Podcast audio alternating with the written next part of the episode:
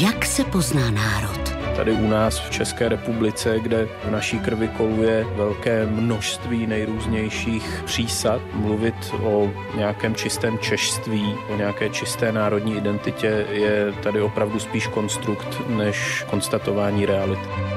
Je rozdíl mezi malými a velkými národy? Jedna věc je Rus jako člověk a druhá věc je ruská expanzivní politika. Stále se dívá na ty sousední národy jako na něco, co jim vlastně dějině patří, na co mají právo a co si zase jednou vezmou. Předurčuje historie národa jeho současnost? My to máme ve svém národním osudu, to, že jsme byli mnohokrát pošlapáni. Máme v tradici určité špatné zkušenosti a že bychom z nich tedy měli vyvodit něco jiného a tím by měla být i pozitivní politika malého, ale zdravě sebevědomého státu. Jak se pozná skutečné vlastenectví? Je motivováno snahou, aby vlast vzkvétala jakožto podmínka života společenství, které na něm žije. Jsou vlast a národ v dnešním globalizovaném světě důležité? Budoucnost lidstva může být globální, ale bohatství lidského žití je vždycky lokální, v určitém kulturním bohatství. Čím víc je svět globální, tím víc potřebujeme národnost. Právě začíná 79. díl měsíčníku Fokus Václava Moravce, tentokrát na téma Potíže s národy.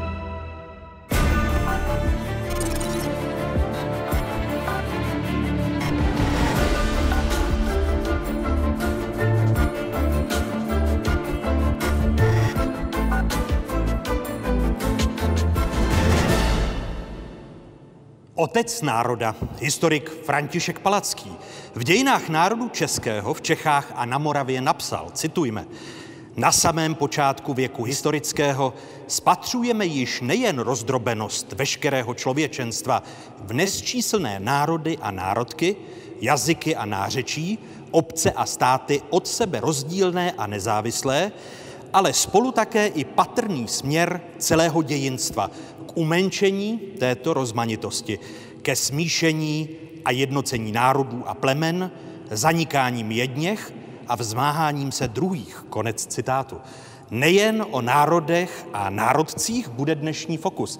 Při jeho sledování vítám vás, diváky z Pravodajské 24 i publikum tady v Panteonu Národního muzea v Praze. Dobrý večer vám všem.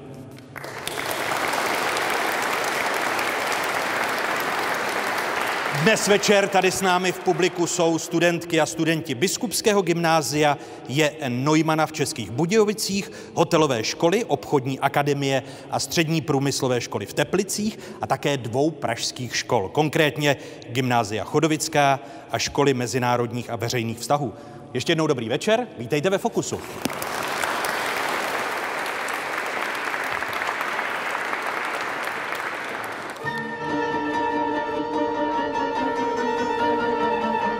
Potíže s malými národy.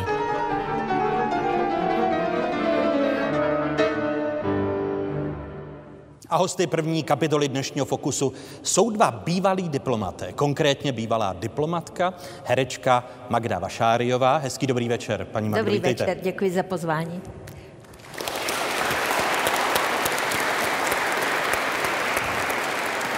A vítám také bývalého velvyslance, dnes ředitele knihovny Václava Havla, překladatele Michala Žantovského. Hezký dobrý večer vám. Dobrý večer, děkuju.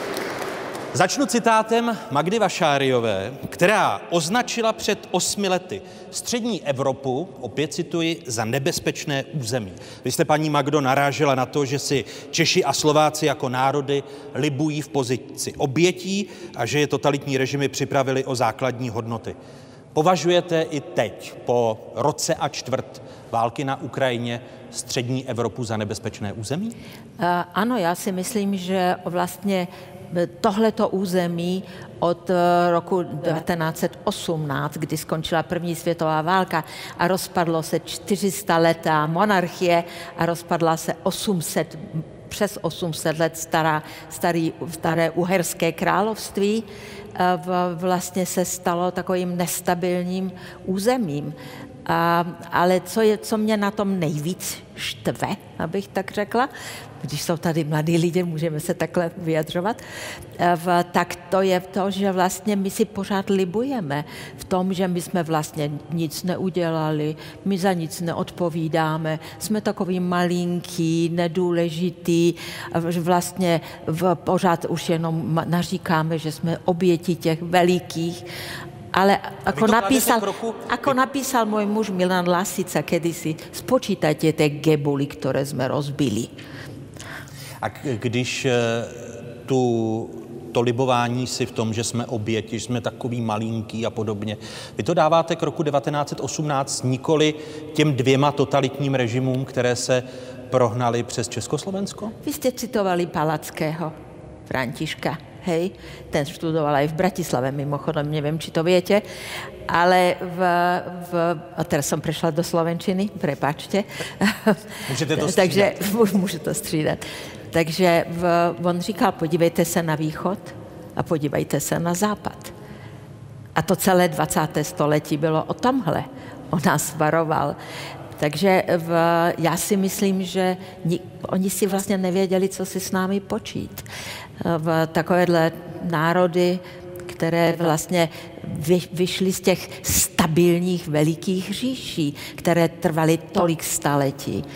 V, myslím si, že je už na čase, abychom se přihlásili nejenom ke svým skutečným dějinám a vzali za to odpovědnost a ne, nevymlouvali se pořád na někoho jiného, ale také, abychom prostě se postavili jako sebevědomí sebevědomí a řekli, že my teď prostě potáhneme třeba Evropu někam.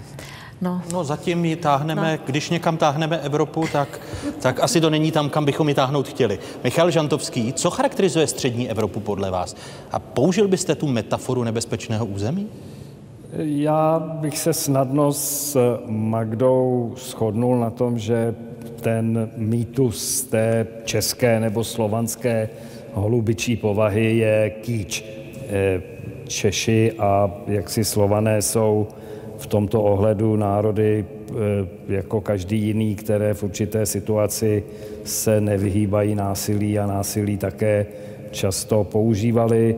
Nebyly v historii jenom oběti dějin, byly také jejich aktéry, ale tu specifiku toho území eh, toho prostoru středoevropského bych viděl jako daleko vlastně hlouběji do minulosti, nejenom do historie těch dvou totalitních režimů a rakousko-uherského mocnářství, ale vlastně k tomu původnímu faktu, že střední Evropa od jak živa, nebo v psané, doložené historii byla křižovatkou. Křižovatkou obchodních cest, křižovatkou nebo dotykovým prostorem východního křesťanství a západního křesťanství, e, jedním z počátků reformace a antireformace 30-leté války e, a tak dále. A tím pádem asi častěji než v jiných odlehlejších geografických územích u nás docházelo ke konfliktům někdy Eh, importovaným eh, zvenku, eh, někdy domácího původu. A to je ta historie, s kterou jsme se učili tisíc let, více než tisíc let, jak si žít a vyrovnáme se s ní, vyrovnáváme se s ní do dneška. Když se právě podíváte na dnešek, a to je otázka pro vás, pro oba stejná, jak se mění, pokud se podle vás mění prostor střední Evropy a fungování národů ve střední Evropě na pozadí válečného konfliktu, který zažíváme už eh, rok a čtvrt. Michály. No, eh, my žijeme ve výjimečné situaci v tom smyslu, že po hrůzách eh, druhé světové války se velká část Evropy, ta na západ od nás a také, které jsme se připojili a které jsme dnes součástí, jak si rozhodla budovat ten evropský prostor společně, budovat ho mírovými prostředky, demokratickými prostředky s ohledem na lidská práva a e, svobodu jednotlivců, tak v tomto ohledu my dneska požíváme těch výhod bezpečí, svobody a vlády zákona, které, kterých se na východ od nás velice bolestivě nedostává. Uvědomujeme si to a vážíme si toho? To eh,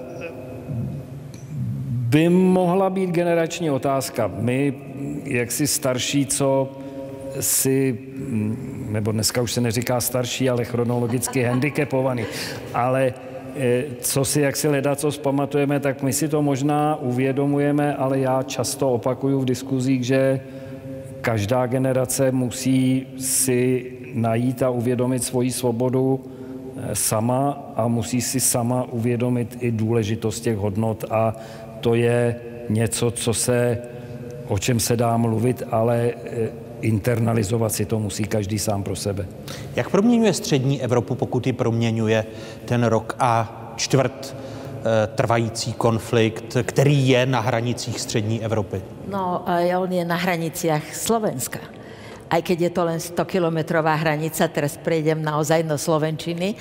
A prosím vás, ale uvedomte si, že slovenská armáda, 150 tisícová armáda napadla spolu s nemeckým vojskom vtedajší sovětský zväz a slovenskí vojaci išli za Krapackou Ukrajinou a skončili pri Mariupoli. Takže my máme ešte inú zodpovednosť. A to je to, o čom sme sa neučili v školách, o čom proste Slováci veľmi málo vedia. A my si musíme uvedomiť, my sme okupovali túto časť veľkú Ukrajiny, Slováci. A to znamená, že my musíme mať ešte k tomuto trošku iný vzťah. Takže celý ten, celá tá pomoc, ktorá aj na Slovensku veľmi narástla a ľudia boli naozaj veľmi obetaví a dodnes sú, aj keď už potom taká, taká únava narastá, ale ja by som to chcela znovu zdôrazniť. My máme ešte aj inú zodpovednosť dnes vy Češi. No v tom máme možná my Češi určitou výhodu, protože my jsme okupovali polovinu Sibiře a nejenom se o tom učíme, ale ještě jsme na to hrdí. No dobré, no ale to bylo v roku 1918-20, hej. Ale kto vás zatiaľ, ale kto vás odtiaľ vyťahol? Štefánik, hej? A když se, paní Magdo, podíváte na část slovenské společnosti, která eh, soudě podle obliby těch politiků, kteří říkají, a oba dva jste diplomaty a diplomaté mají přispívat k tomu, aby zbraně utichly a, a zavládl mír. Eh, co si myslíte o vzestupu a jaké jsou kořeny vzestupu části slovenské společnosti, která říká, nepodporujme Ukrajinu, je zapotřebí co nejrychleji válku na Ukrajině ukončit, což vidíme eh, v tom politickém diskurzu smeru Roberta Fica, bývalého premiéra, který teď eh, je člověkem, který zdá se má nejsilnější preference. No, je to stále tých 35% Je to tých 35% a teraz hovorím nie ako diplomatka, ale ako sociologička. Je to tých 35% ktoré už v roku 1994 mal, mal pán Mečiar a je to stále tých 35%, ktorí si hovoria a nepleďme sa do ničoho, nás to nezaujíma, my si len tu žijeme a to je jedno, čo sa bude okolo nás diať. Je to proste taký izolacionizmus, taká provinčná atmosféra na Slovensku, ktorá sa týka tých 35% ľudí. A my, my ju musíme nejakým spôsobom zvládnuť. A když srovnáte českou společnost a slovenskou společnost, je tato část podle vás, eh, podle vašeho srovnání porovnání v české společnosti větší či menší? A, ale vy máte tiež tých okolo 35% ľudí, ktorí sa zamilovali do nášho slovenského premiéra, ktorý sa k vám presťahoval nechcem menovať. Hej? Takže je to stále tých 35% ľudí. On prchal před eh, Vladimírem Mečiarem, myslíte Andreje Babiše? Eh, no prchal, prchal, byť je jeho, on mu umožnil tu veľkou privatizaci, takže já nevím, jestli prchal.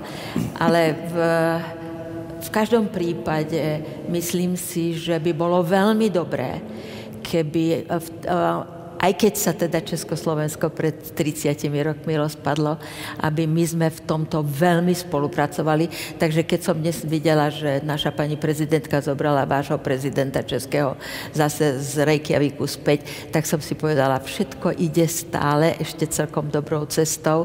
Akurát by ste mohli vojsť do, to, do tej eurozóny. To by sme potrebovali. Michal Žentovský. A Michal mi bude no, protestovat teraz.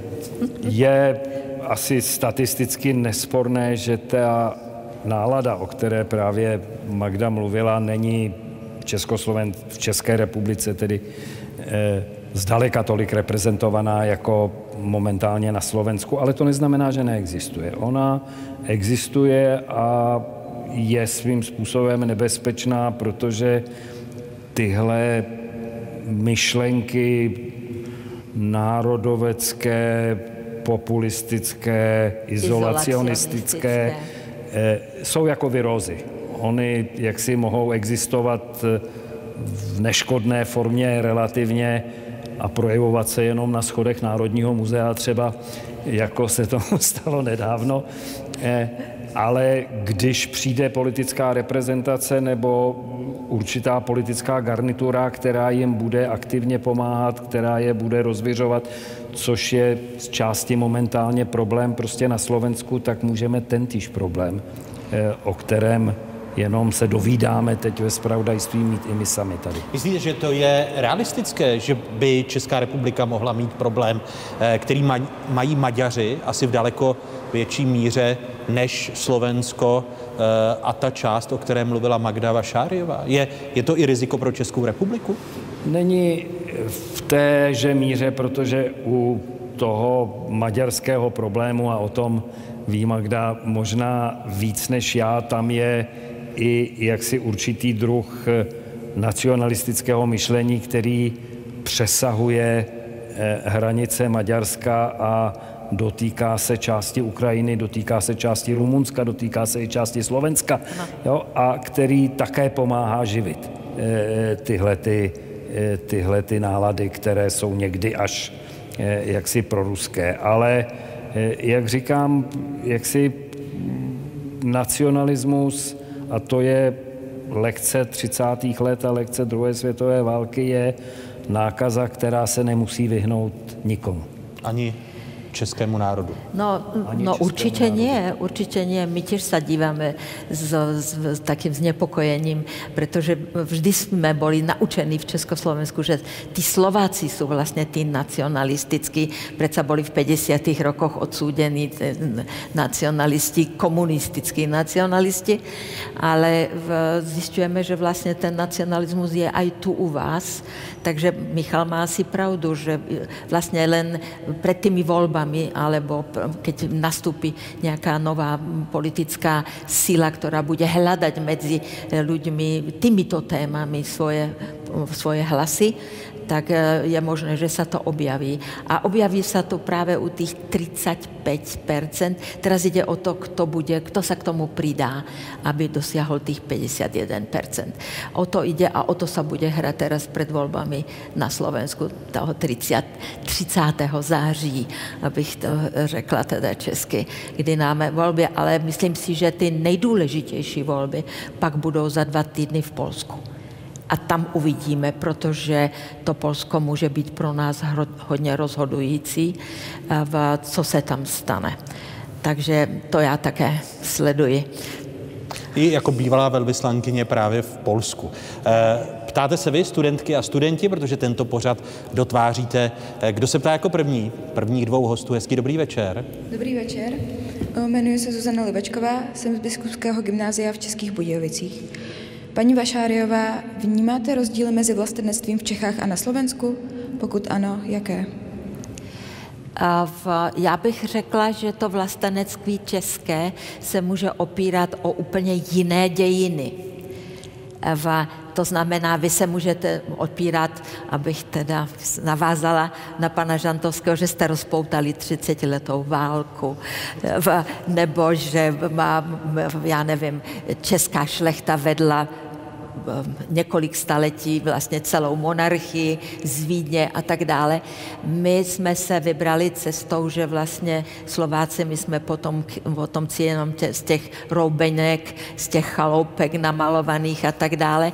Takže v, my máme trošku jiné východisko. Nicméně říká se, že my Slováci jsme trošku, trošku horkokrevnější, takže například Slovenské národné povstání vypuklo už v roce 1944, když to bylo ještě velmi nebezpečné a v Čechách až pak 8. května, ne? Pokud se 45. My se k vám vždy přidáme. takže ne, v, víte, já mám trochu problém s tím, protože patriotismus, vlastenectví, to jsou vlastně ty samé slova. A teď vlastně musíme, musíme zvažovat, co na tom nacionalismu, protože to je nacionalismus, eh, co je na tom v dobré, když máme rádi svoji vlast, když mluvíme hezky naší řečí, když eh, známe historii, literaturu a tak dále, a kde to přesahuje eh, do, to, do té nebezpečné politické roviny, kde jako nacionalisti začínáte hledat nepřítele. Vlastně koho musíte vyhnat, koho musíte zničit, koho se musíte zbavit, abyste teda vyrostli jako národ. A na to je potřeba dát veliký pozor. Odpověď Michala Žantovské. Eh, ono to souvisí s povahou národa jako takového. My si musíme připomínat, že ty dvě vlastně moderní definice národa jsou národ jako etnická skupina anebo národ jako politický národ. U e, zrodu Československa e, stála Masarykova myšlenka a Štefánikova e, československého národa jako politického národa. Jo, bohužel ta myšlenka nebyla úplně konzistentně uplatňovaná, protože se vztahovala jenom na ty dva etnické národy, český a slovenský a do značné míry pomíjela ty takzvané menšiny, které vůbec vlastně menšiny nebyly, tedy především německou. Tady německy byly větší než Slováci. ano. německou, německou a maďarskou. A ten etnický pojem národa, ta etnická definice často tedy vede k jeho vymezování proti jaksi jiným takto pojatým eh, národům, zatímco ten politický národ, jakým jsou třeba američané, typicky politický národ, eh, tolik eh, těchto nebezpečí v sobě neobsahuje. Vlastně ten původní politický národ byla, byla římská říše, jo, která přiznávala občanství nejenom Římanům nebo Italům jako takovým, ale i jiným eh, jaksi občanům jiných národů, které byly součástí té římské říše.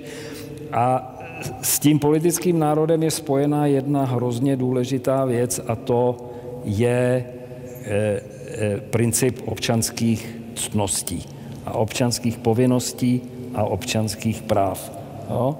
Jedině v politickém národě se takové principy skutečně, skutečně uplatňují a je trochu v současnosti problém, zejména jako mezi lidmi, kteří uvažují eh, v termínech post nacionálního světa nebo postnárodního světa, kdy už jaksi existence národů bude překonána, kde budou spočívat právě ty občanské snosti. Jako v době, kdy je možné si koupit v občanství v kterékoliv vlastně zemi eh, v Evropě nebo v Jižní Americe, jenom proto, že jsou tam nižší daně, vyhnout se tak eh, vojenské povinnosti eh, a tak dále a tak dále, tak ty občanské cnosti najednou existují ve váku, existují ve vzduchu a to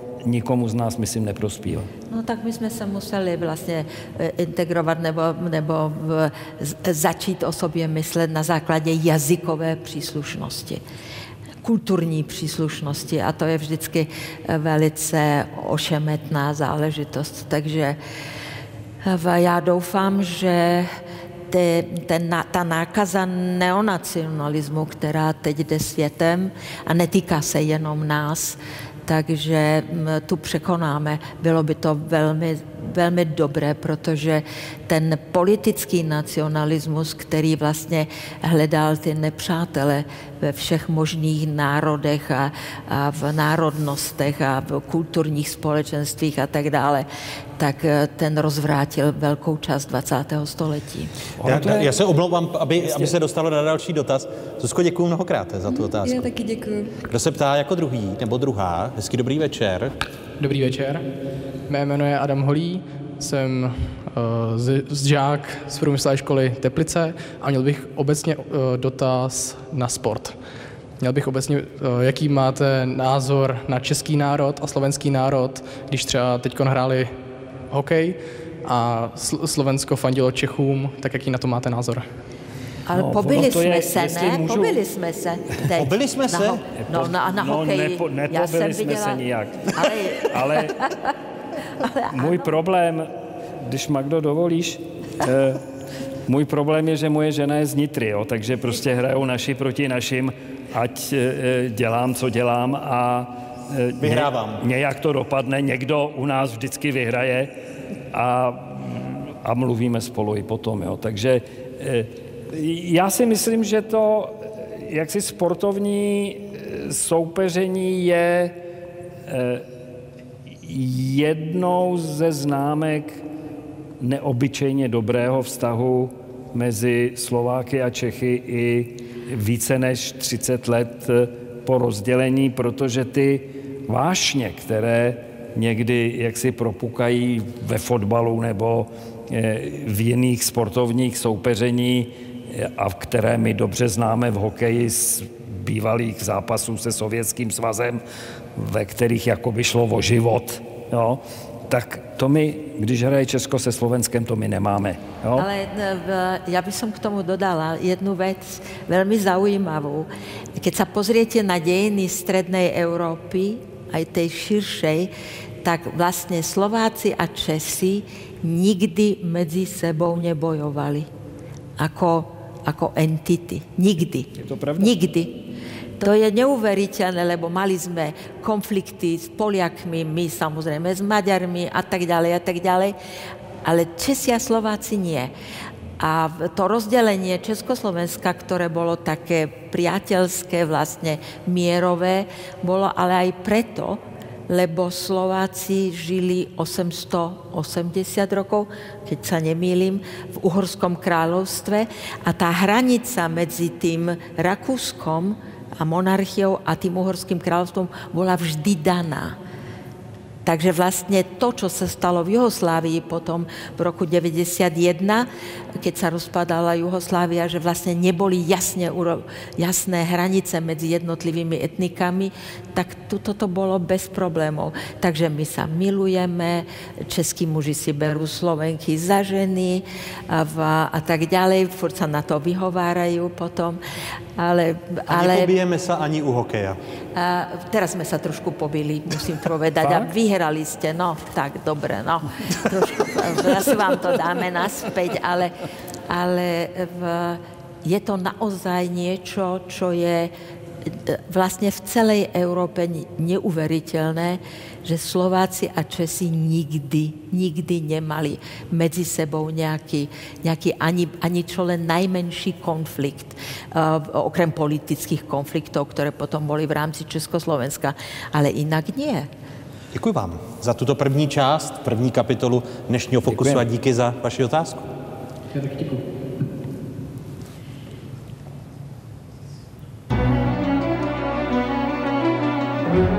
Hosty Fokusu Václava Moravce na téma Potíže s národy dnes večer jsou bývalá politička Magda Vášáriová, diplomat Michail Žantovský, politoložka Lucie Tungul, ukrajinista David Svoboda, politoložka Petra Mlejnková a historik Michal Lukeš. Andrej Borisovič Zubov, známý ruský historik a také kritik Putinova režimu. Od loňského roku po dramatickém útěku z Ruska aktuálně působí na Masarykově univerzitě v Brně. Právě tam jsme si povídali o potížích ruského národa i potížích s ruským národem, o ruské historii, ale také o budoucnosti Ruské federace.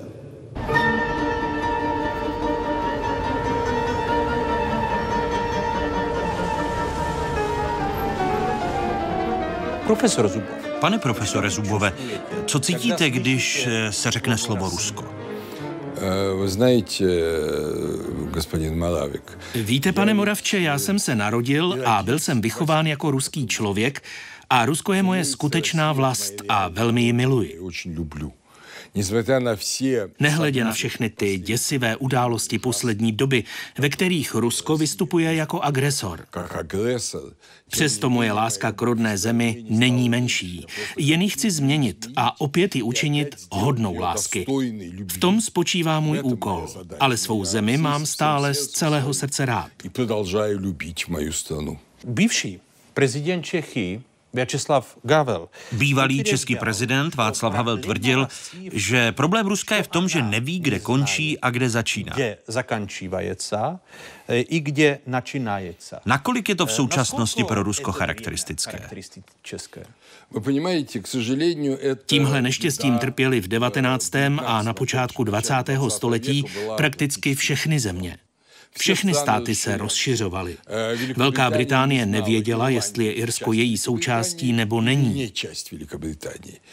Spojené státy nevěděly, zda je Texas součástí Spojených států nebo Mexika, ale stal se součástí Spojených států. Jde tedy o historickou realitu evropského a světového imperialismu a v tomto smyslu se Rusko nijak nelišilo. Německo touto nemocí strádalo za nacistů. Anexe Sudet a poté Čech a Moravy je příkladem této nemoci. Německo nevědělo, kde končí jeho hranice. Ale po druhé světové válce to pochopilo. A myslím, že v Rusku nyní dochází k tomuto okamžiku pravdy. Okamžik pravdy? Ano, okamžik pravdy, kdy Rusko nakonec pochopí, že jeho hranice jsou hranice mezinárodně uznané v roce 1991 a 1992 a zakotvené ve všech mezinárodních smlouvách. Tyto hranice jinak než jako agresor překračovat nemůže. Dříve to tak nebylo. Většina ruských lidí měla za to, že celý sovětský svaz je součástí Ruska. A to je obrovská chyba. Tato chyba vedla k tragické válce v Gruzii v roce 2008 i k válce na Ukrajině v roce 2014 a teď. Mluvili jsme spolu už dříve o tom, co bude s Ruskem dál. Nestačí jen stažení z Ukrajiny, ale kompletní vnitřní transformace Ruska bude tou podmínkou, která z Ruska učiní neagresivní zemi. Často dnes hlavně na Ukrajině, ale i v Rusku zaznívá, že Rusko je nutné rozporcovat na několik států a pak bude klid. To je ovšem velká chyba. Pokud ho rozporcujeme, ale nic neuděláme, budou to stále stejné stejné agresivní státy, které budou bojovat jeden proti druhému i proti svým sousedům a výsledkem toho všeho bude 20 Jugosláví zároveň a obrovské lidské utrpení. Takže nikoli porcovat, ale měnit Rusko zevnitř. Jen tehdy se může Rusko ve svých hranicích z roku 1991 stát baštou demokratické a mírumilovné politiky. Что должно измениться? Co se musí změnit, abyste se mohl vrátit z České republiky domů? Как только в России начнется вот этот возвратный процесс. Jakmile v Rusku začne proces návratu k demokracii a k míru, pak se vrátím do Ruska první lodí. Metaforicky řečeno, poletím prvním letadlem. Děkuji vám za rozhovor.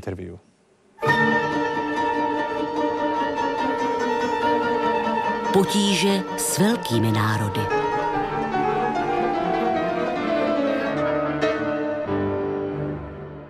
Ve druhé kapitole dnešního Fokusu vítám politoložku a turkoložku Lucii Tungul z právnické fakulty Univerzity Palackého v Olomouci. Hezký dobrý večer, paní doktorko, vítejte ve Fokusu. Dobrý večer. A naše pozvání přijal historik David Svoboda z Ústavu pro studium totalitních režimů. Dobrý večer, pane doktore, i vám. Dobrý večer. Navážu na slova pana profesora Zubova, se kterým jsem si povídal v Brně.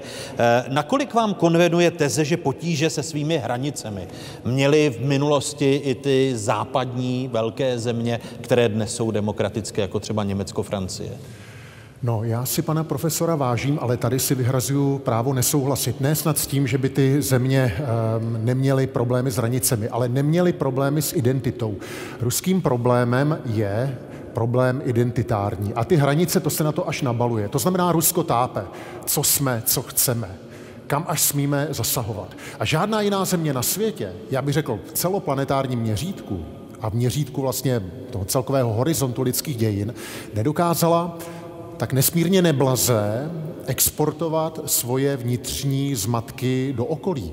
Takže Rusko bude jako strašně nesnadný pacient a myslím si, že nějaké rovné ostré řezy budou dosti problematické s Francií nebo Německem, bych to nesrovnával. Eh, řekl byste tedy, že částečně pohled pana profesora Zubova jako součásti opozice vůči Putinovu režimu, muže, který musel před putinovským eh, Ruskem uprchnout do České republiky a přednáší na Masarykově univerzitě, že se Rusko nevydá v dohledné době eh, cestou států střední po případě i západní Evropy? Eh, Rusko se eh, v dohledné době k tomu nevydá, pokud k tomu nebude donuceno. A ani takové donucení samozřejmě jako nemusí splodit nic dobrého.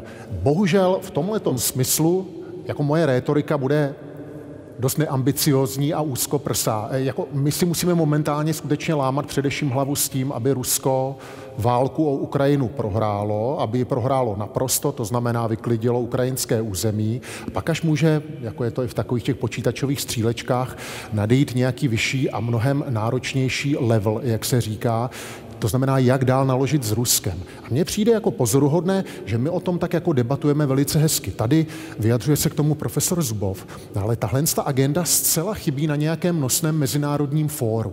Na rozdíl od druhé světové války, ku příkladu, se tady vůbec neformulují nějaké cíle, jak dál s Ruskem nebo jak dál bez Ruska. Zkrátka a dobře, hraje se o čas a řídíme se přítomným okamžikem myslím tím jako civilizovaný svět. Čemu není... nebo komu to přičítáte, že, že se o tom nevede e, diskuze a nemluví se o tom na mezinárodních e, fórech? Především ruské studie a rusistika, a to platí pro celý západ, byly brutálně zanedbané. To znamená, po skončení studené války se myslelo, že s Ruskem půjde dělat, jak se říká, business as usual.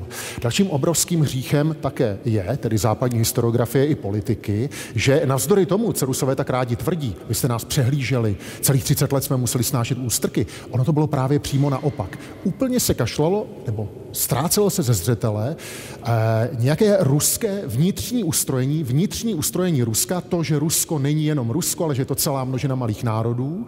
Zcela se, abych tak řekl, ignorovali, pokud nemám rovnou použít slovo opovrhovalo se, národy, jako jsou Ukrajinci, jako jsou Bělorusové, baltská otázka, to všechno jakoby z té agendy těch velkých zemí mizelo nebo ztrácelo se v mlze. Vlastně ty velké země měly pořád, nebo demokratický svět, tendenci domlouvat se s Ruskem přes hlavy té drobotiny, která ho od toho Ruska dělila.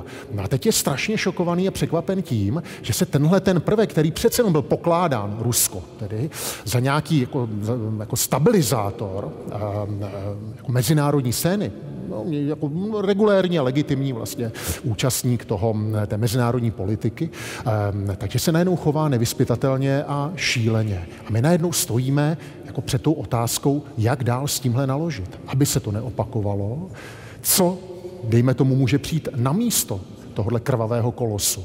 Takže to bych řekl, že takové to intelektuální podloží. No a samozřejmě takové to aktuální politici se bojí, protože uvažovat o tom, co bude potom s Ruskem, by znamenalo formulovat rovnou, nastolit ten problém. Rusko musí být poraženo. No to samozřejmě jako vyvolává paniku a zděšení. Jaderná velmoc tu nemůžeme nikdy porazit. To taky jako šíleným způsobem destabilizuje ty veřejné nálady, nebo mnozí lidé se bojí, že to destabilizuje veřejné nálady na západě. Paní doktorko, když eh, i u vás naváží na rozhovor s panem profesorem Zubovem, tak on říká, Rusko může být integrováno. Může se stát součástí Evropy, až bude poražen Putinův režim. Rusko v budoucnosti jako člen Evropské unie. Co říkáte takové vizi? Eh, jedna věc je porazit Putinův režim. Otázka druhá je, co vlastně přijde po něm. A vidíme moc krát z historie, že to, že odejde jedno zlo, neznamená automaticky, že nastoupí lepší režim, režim, který bude demokratický, to už vůbec ne.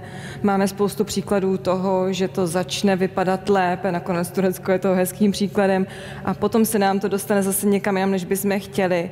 Já Osobně bych spíš souhlasila s tím, co vlastně říkal už Winston Churchill po druhé světové válce, že Evropa by se měla sjednotit, měla by spolupracovat, ale bez Velké Británie, která tehdy tady ještě byla koloniální říší, a bez Ruska, protože obě ty říše jsou rozkločené mezi dalšími kontinenty, mají jiné zájmy, mají jiné potřeby. Určitě blízká spolupráce Evropy a demokratického Ruska by bylo něco, co bychom si všichni přáli a bylo by to pro nás i pro to Rusko nakonec výhodné. Ale představa Ruska, jak vstupuje do Evropské unie v tom, jak vypadá dnes i ta unie nakonec, mi přijde nemožná. A Rusko samotné, tak jak David Svoboda popisoval právě Rusko jako stále nacionalistické a, a nedovede si představit to, o čem mluví eh, profesor Zubov, že má šanci se vydat eh, po cestě těch velkých zemí eh, západní Evropy, které si také prošly totalitními nebo autoritativními režimy. Nakolik vám slova pana doktora Svobody konvenují? Já nejsem expert na Rusko, takže to bylo opravdu jenom jakoby z intuice a z toho, co, co o tom vím.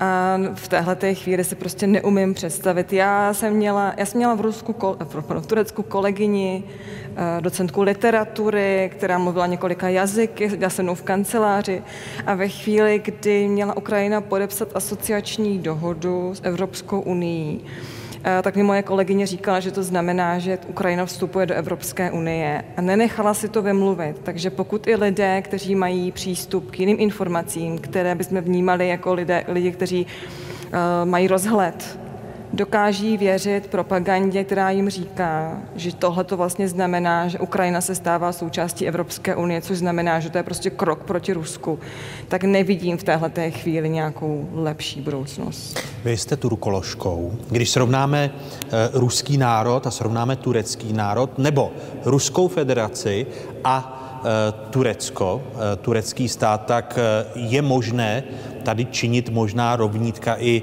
teď tím blízkým postojem Turecka k Rusku a tureckého, stále ještě tureckého prezidenta Erdoana a Vladimira Putina?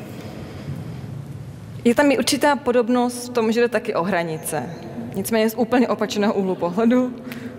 Turecká republika slaví letos 100 let. Eh, ten den nezávislosti je den po našem, 29. října 1923.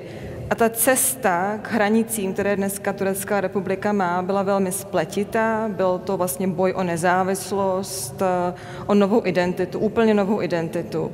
A dnešní zahraniční politika Turecka a vlastně celé té republiky stojí na tom, že je potřeba uchovat ty hranice, je tam silná víra v tom, že jsou různé síly, které se pokusí Turecko rozbít, které by si vlastně chtěli vzít ty části, protože když se rozpadla Osmanská říše a vzniká nám to okleštěné území, tak vlastně část patřila Řecku, část italský mandát, britský mandát, francouzský mandát a oni si část toho vydobili zpátky právě tím domácím odbojem, tehdy i za spolupráce Kurdů, kterým za to slíbili autonomii a to jim potom nedali, co také vytváří dodnes ty problémy, ale za zásadním principem jako zachování toho státu je právě zachování hranic. Tam nejde o to, že by Turecko se pokoušelo z další území. Samozřejmě, že jsou tam území, která vnímají jako nějakým způsobem pro ně důležitá. Málo se ví, co my víme o Turecku, je turecká káva, která nevypadá vůbec jako turecká káva, turecký med, který vůbec nevypadá jako turecký med. A to vlastně hodně popisuje i to, co víme o tom samotném Turecku, o osmanské říši, o té republice a z toho často vychází naše ne úplně nepochopení, ale disinterpretace o, to, o co tam vlastně jde, co si přejí a jak se vidí jako země. Jaké je dnes pojetí tureckého národa, když tady v první části byla řeč o těch národech střední Evropy a střední Evropě jako v vozovkách nebezpečném eh, regionu, jako tom mluvila Magda Vašáriová, tak jaké je pojetí národa v dnešním eh, Erdoganově Turecku? Tady vlastně, podobně jako říkal pan Žantovský, ten původní nápad byl, že vznikne právě ten politický národ, že ta turecká republika bude prostě považovat všechny své občany za Turky s tím, že víra bude stát na té víře v republiku. A nicméně oni nevěřili ten otec zakladatel tedy nevěřil těm Turkům, že tohle to budou vnímat jako svou identitu a vytvořil velmi silný stát, který měl časem jim vysvětlit, že by tedy měli být tím politickým národem. Udělali ale stejnou chybu, protože ten politický národ nedefinovali, jako definují američané, úctou k ústavě, úctou zakladatelům, ale uh, primárně vlastně na nějakém etnickém turectví. A uh, kromě tedy těch uznaných menšin Lozánskou umluvou, co jsou Arméni, Řekové a, a Židé. A vlastně došlo potom k tomu, že těm různým menšinám, které na tom území žili, se snažili vnutit to, že se vlastně jedná o Turky. Používají tomu primární jazyk. Že vlastně poturečťování. A tady potom se to vlastně táhne potom tou historií té republiky, ta obava z toho, že tam někdo přijde a rozdělí tu zemi. A zároveň taková jakoby nejistota co vlastně do toho turectví všechno patří a následuje potom vlna migrace, primárně do Evropy, ale i do dalších zemí. A potom najednou vlastně, tak my tady máme už druhou generaci, třetí generaci lidí, kteří žijí v Německu, ve Francii, v Nizozemí a je potřeba je také jakoby nějak definovat jako Turky. A teď máme další problém, obrovská vlna migrantů, která přichází do Turecka. Ze Sýrie především? Ze Sýrie, ale také z Iráku, z Afghánistánu, z dalších zemí a získává třeba občanství. Takže vlastně ta identita se dostává pod strašný tlak definovat sama sebe a nedokáže na to ještě správně eh, reagovat tak, aby byla inkluzivní a vlastně potlačila ten nacionalismus, protože ten vlastně utvářel tu republiku a je to jedna z těch dominantních ideologií, na které ta země stojí. Uh...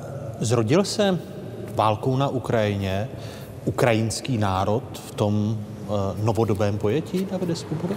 No on se zrodil už dávno, ale uh, tou ruskou agresí se utvrdil v tom, že se zrodil. Uh, zkrátka a dobře, ty ukrajinské dějiny, eh, novodobé, moderní, tvoří jakýsi kontinuální příběh, eh, příběh nevyslyšených varování, příběh vnějškového radikalismu, to znamená jako navenek eh, ten ukrajinský historický výklad jako nemá příliš dobré PR, protože národy, které historicky vždycky byly tedy okupanty, můžu-li to takhle zjednodušit, Ukrajiny, Rusové, do značné míry Poláci a tak dále, prostě promlouvají ke světové veřejnosti mnohem mocnějším hlasem. Přesto je faktem, že ta invaze v loňském roce byla krokem v jistém smyslu logicky dovršujícím ty ruské ambice a dovršujícím jako tím nejdrastičtějším způsobem. V tomhle smyslu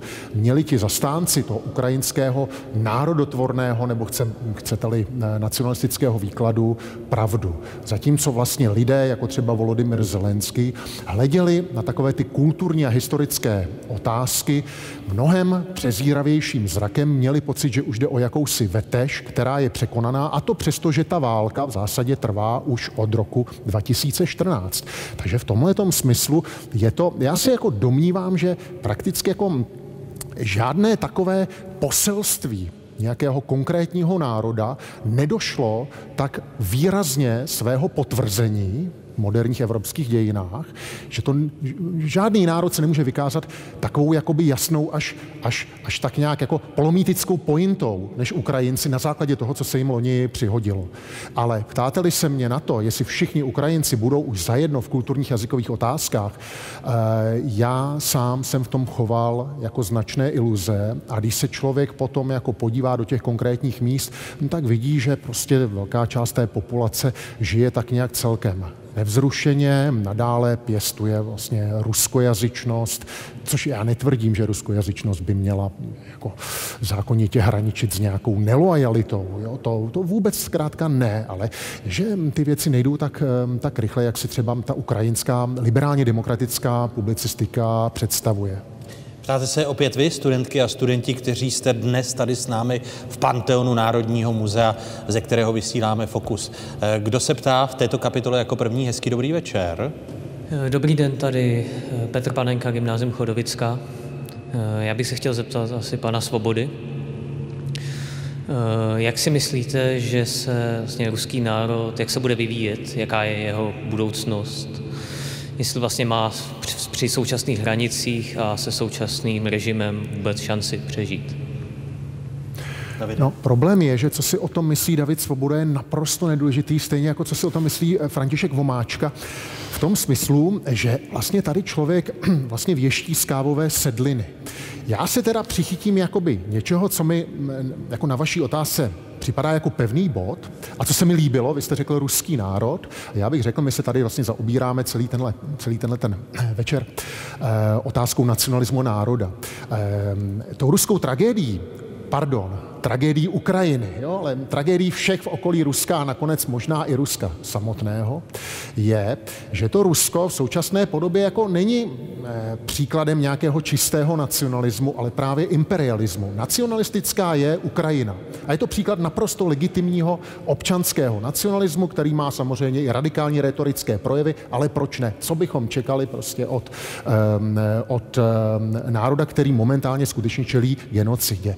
Uh, ruský národ jako takový v tom etnickém smyslu tvoří pouze jádro vlastně té velké ruské říše a ona to pořád jakási říše je. A navazují tím na tu svoji první otázku, Rusové opravdu jako nevědí, kde chtějí mít hranice, jestli chtějí mít vlastní národní stát, čistě ruský a dát ostatním těm neruským národnostem svobodu. A já podotýkám jeden ruský paradox, že tohodle modelu se e, drží buď to nepočetní ruští liberální demokraté, anebo neonacisté. Jo, protože i ruský neonacisté, kteří mlátí Kavkazany prostě v ruských městech a podobně, si také představují vylouhovaný, čistý, vlastně ruský celek a to ostatní by pustili. A nebo Vladimir Putin, který je přeneseně řečeno jakýmsi kosmopolitou, zastupuje jakýsi zvrhlý integrační model. Slovo integrace na západě, západním uším, zní svádivě, líbezně. To je něco, co překonává ty primitivy, ty indiány, kteří se prostě štěpí na ty kmeny. No ale podívejme, jaké to může mít také zvrhlé důsledky. Putin skutečně jako loni se nechal slyšet, já jsem Dagestánec, já jsem Čečenec, já jsem Tatar, já jsem Rus, já jsem úplně všechno. Jo? A tohle s tou rétorikou naznačil, Rusko je prostě tam, kde se jeho občané stotožní s tou ruskou velkostátní imperiální ideou.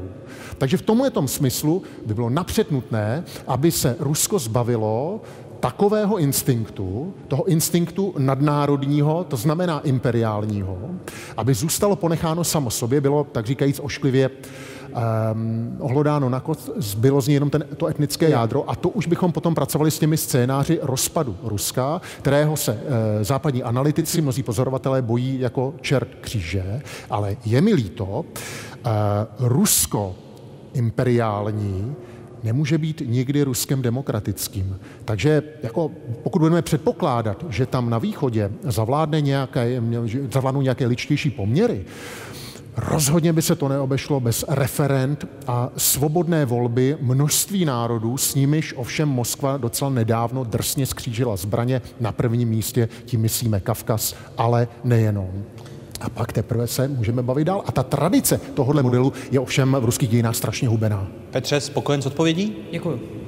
Tak další Děkuji otázka. Také. Dobrý večer. Dobrý den, David Křesťan, Škola mezinárodních a veřejných stavů Praha. Rád bych se vás zeptal, jakožto ukrajinisty, eh, jak si myslíte, že ukrajinská společnost vnímá ostatní Ukrajince, kteří i navzdory ruské agresi na Ukrajině stále hovoří rusky? Děkuju. Eh, no, záleží, jaká část eh, ukrajinské společnosti na tyto své soukmenovce patří nebo hledí.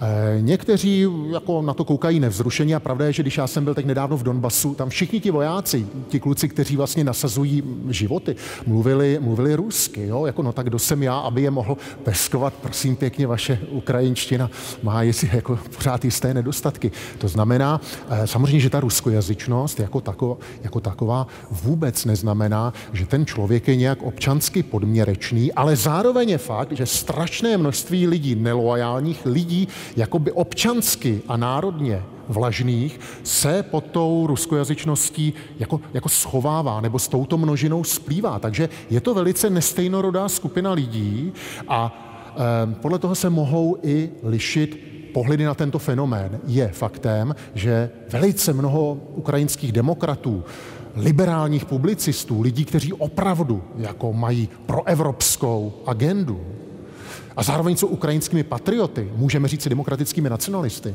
že na tyhle ty rusofony hledí eh, jako velmi příkře, velmi nesmlouvavě. Oni neříkají, my jim do té ukrajinštiny musíme namo, eh, jako, jako, jako namočit ty, ty čumáky. Oni jimi tak nějak z morálního hlediska opovrhují. Nedávno jsem na Facebooku zachytil takový mem, tím ukončím svoji možná rozvláčnou odpověď. A tam bylo, no fajn, jako mnozí říkají, proč by nemohli být ruskojazyční Ukrajinci, ale proč si nikdo nepoložil otázku, že neexistují ukrajinskojazyční Rusové. Čili oni vždycky budou říkat, dokud tady budou ruskojazyční Ukrajinci, tak nevyskne ta bažina, ze které se rodí ti komáři toho ruského světa, toho ruského míru, eh, na které Putin ve své agresi tak sázel. Eh, Spokojen s odpovědí? Převelice, děkuji. Děkuji také převelice. Lucie, teď otázka na vás. Vy jste mluvila o tom, že zapotřebí, eh, aby se sjednotila Evropská unie. Když se podíváme na problém národů uvnitř Evropské unie, teď narážím ku příkladu na Kypr, kterému se Eh, povedlo přistoupit k Evropské unii a který je od 70. let rozdělen na řeckou a tureckou část a konflikt nebyl dodnes vyřešen. Nakolik toto mohou být úskalí budoucích honisek v rámci Evropské unie nebo naopak právě ten stabilizační prvek, který ty konflikty, nechci říct uplumuje, alespoň zamražuje? Tady bude asi strašně důležité ta současná diskuze Evropské unii, nakolik bude rozšířeno hlasování kvalifikovanou většinou. Protože v téhle chvíli vlastně kterákoliv země, včetně samozřejmě Kypru, může vetovat docela zásadní rozhodnutí zahraniční bezpečnostní politiky, včetně toho, že by se mělo teda rozhodovat o situaci v Bělorusku, tak vlastně Kypr blokoval to rozhodnutí Evropské unie tím, že to stejné tedy musí být vůči Turecku a že když to nebude, a to se posunulo to jednání a pak to bylo příliš málo, příliš pozdě. Takže ve chvíli, kdy eh, se vlastně dostaneme do situace, což já doufám, že v těchto těch otázkách bude umožněno překonávat veta, ale hlavně to donutí ty země, aby vysvětlili svoje pozice, tak by to mohlo být jednodušší. Samozřejmě ta situace je velmi komplikovaná. Kypr už téměř 20 let blokuje nejen kapitoly pochopitelné, jako je energetika, ale kapitoly i jako je reforma justice, lidská práva, eh, svoboda, vzdělání a kultura je taky blokováno, takže se vlastně nemůže jednat mezi Tureckem a Evropskou unii otázka třeba vzdělání a kultury, což vůbec nedává z pohledu toho sporu uh, smysl. A v případě právě zemí, jako je Ukrajina, ale nejenom Ukrajina, i některé země na Balkáně, pokud nastupují stejně rychle, tak ty spory, které mezi těmi zeměmi jsou, potom právě se mohou přelévat do toho, že, to, že se zpomalí ten proces. Příkladem hezkým bylo Bulharsko, které požadovalo po Severní Makedonii, aby do své ústavy uvedla, že makedonština je bulharština a pokud se tak nestane, tak eh, Severní Makedonie se neměla stát členskou zemí NATO. A Takovéto požadavky se objevují často a zvyšují se právě ve chvíli, kdy ty spory tam nejsou. Na druhou stranu rozhodně tam je možnost, aby ty spory, kdy vstoupí ty země, byly řešeny prostě jinak, rozhodně ne vojensky. Nicméně Turecko, Řecko jsou členské země NATO, což Kypr tady eh, nebyl, takže už tam jako určitá naděje byla, že se ty spory vyřeší. Určitě to oddálilo některé případné uh, vojenské útoky, ale třeba okupaci Kypru to nezastavilo a to se vůbec nevyřešilo. Takže já bych nespolehala na to, co ta organizace je schopná udělat nebo není, ale spíš na to, že je potřeba budovat v těch zemích stabilní liberální demokracie, které jsou potom cestami k tomu, aby se spory řešily mírově, dohodou a ne silou a tím negativním nacionalismem.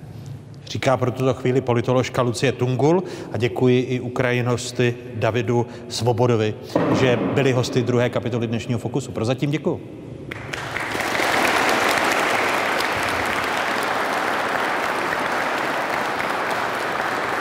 Psycholog, hudebník a učitel Ahmad Asady přišel do České republiky, když mu bylo 19 let. Eh, přišel studovat psychologii a dnes má v Brně svoji vlastní praxi. Jak vnímá český národ a jak se mu eh, v České republice žije těch bezmála uplynulých 20 let, natáčela Kamila Vondrová.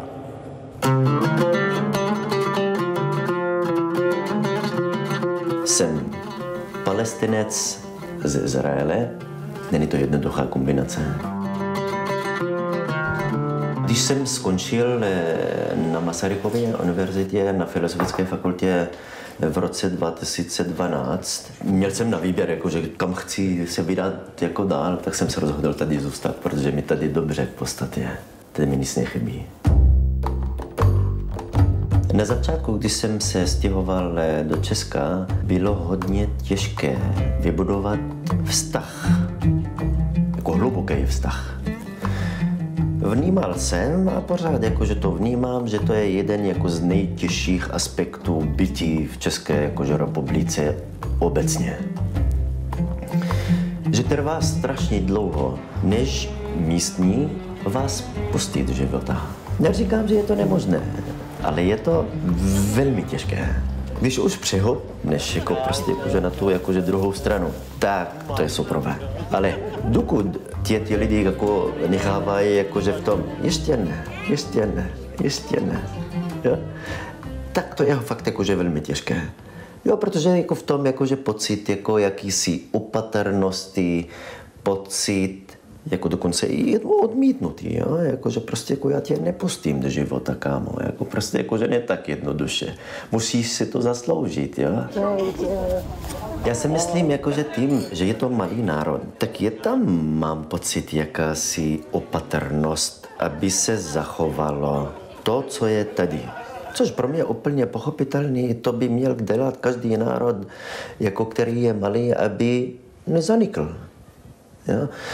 Ale na druhé straně jako vidím jako v tom jako, jako přehnanou tu opatrnost. Protože jako z té odlučnosti si učíme, ale když si budeme prostě po té odlučnosti jakože hodně držet od sebe, tak se nenaučíme nic. Mám hrozně rád, že Češi umí dělat jako ze sebe úplně totální prdel. že, že jako to je fakt jako úplně uměný tohle. Jak dokážou ze sebe dělat jakože srandu. Když člověk dokáže ze sebe dělat jakože srandu, tak jako je tam zatím jakože nějaká buď zoufalství, anebo totální lehkost. Já vnímám, jakože o Čechu je tam spíš jako víc ulehčený té situace, uleh, jako udělat jako ze života pěkně. Mimochodem, Češi umí velmi hezky žít.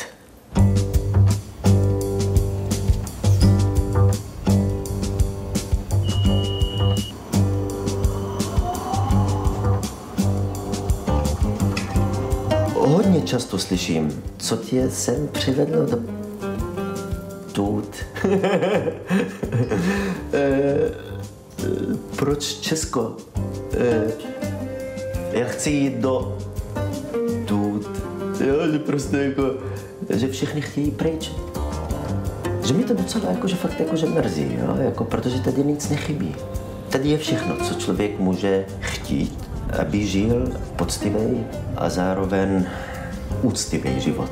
Jestli mluvíme o kulturu, nebo přírodu, nebo peníze, nebo cokoliv. Nevnímám, jako, že by tady něco jako, že tak chybělo. Když to porovnávám jako třeba jako, že s Izraelem, tam není voda. Jsou války. 75 let prostě jako, že se tam jako, že válčí. Lidi si stěžují, samozřejmě. A to je další věc, která je jako na českém národu je taková eh, výjimečná ale vždycky se zeptám, jako, že ty lidi, jestli dokážou žít ve válce. neustále. Jestli dokážu se představit, jakože žít jakože ve státě, kde není voda. Nebo že chybí nějaká základní potřeba prostě jakože pro přežití. Jo? Odpověď může být jakože, že spíš jako ne. V důsledku jako člověk jako si má uvědomit jako, že toho, co má, jo, jako furt, eh, nemůžeme se furt jako stěžovat jako, že na něco, co je a zapomínáme jako úplně, jako, že tohle je, co potřebujeme.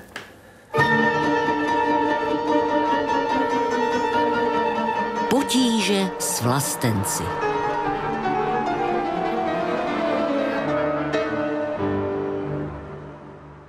A hosty třetí kapitoly dnešního Fokusu, kterou vysíláme z Panteonu Národního muzea, jsou eh, politoložka Petra Mlinková z Fakulty sociálních studií Masarykovy univerzity v Brně. Hezký dobrý večer, paní doktorko. Dobrý večer.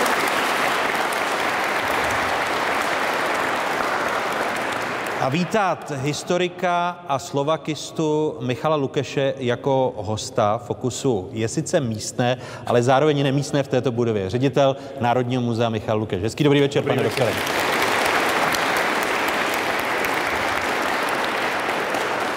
Začnu, Petro, u vás.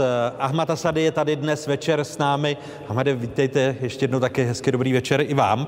My jsme v reportáži viděli eh, Ahmadův příběh, eh, kterého podle jeho slov česká společnost přijala poměrně kladně. Eh, co říkají ta tvrdá sociologická data o tom, jak velká část české populace se nechá strhnout xenofobií, rasismem a nepřijímají tak vstřícně lidi z jiných kulturních prostorů, než je třeba prostor Evropy. Hmm.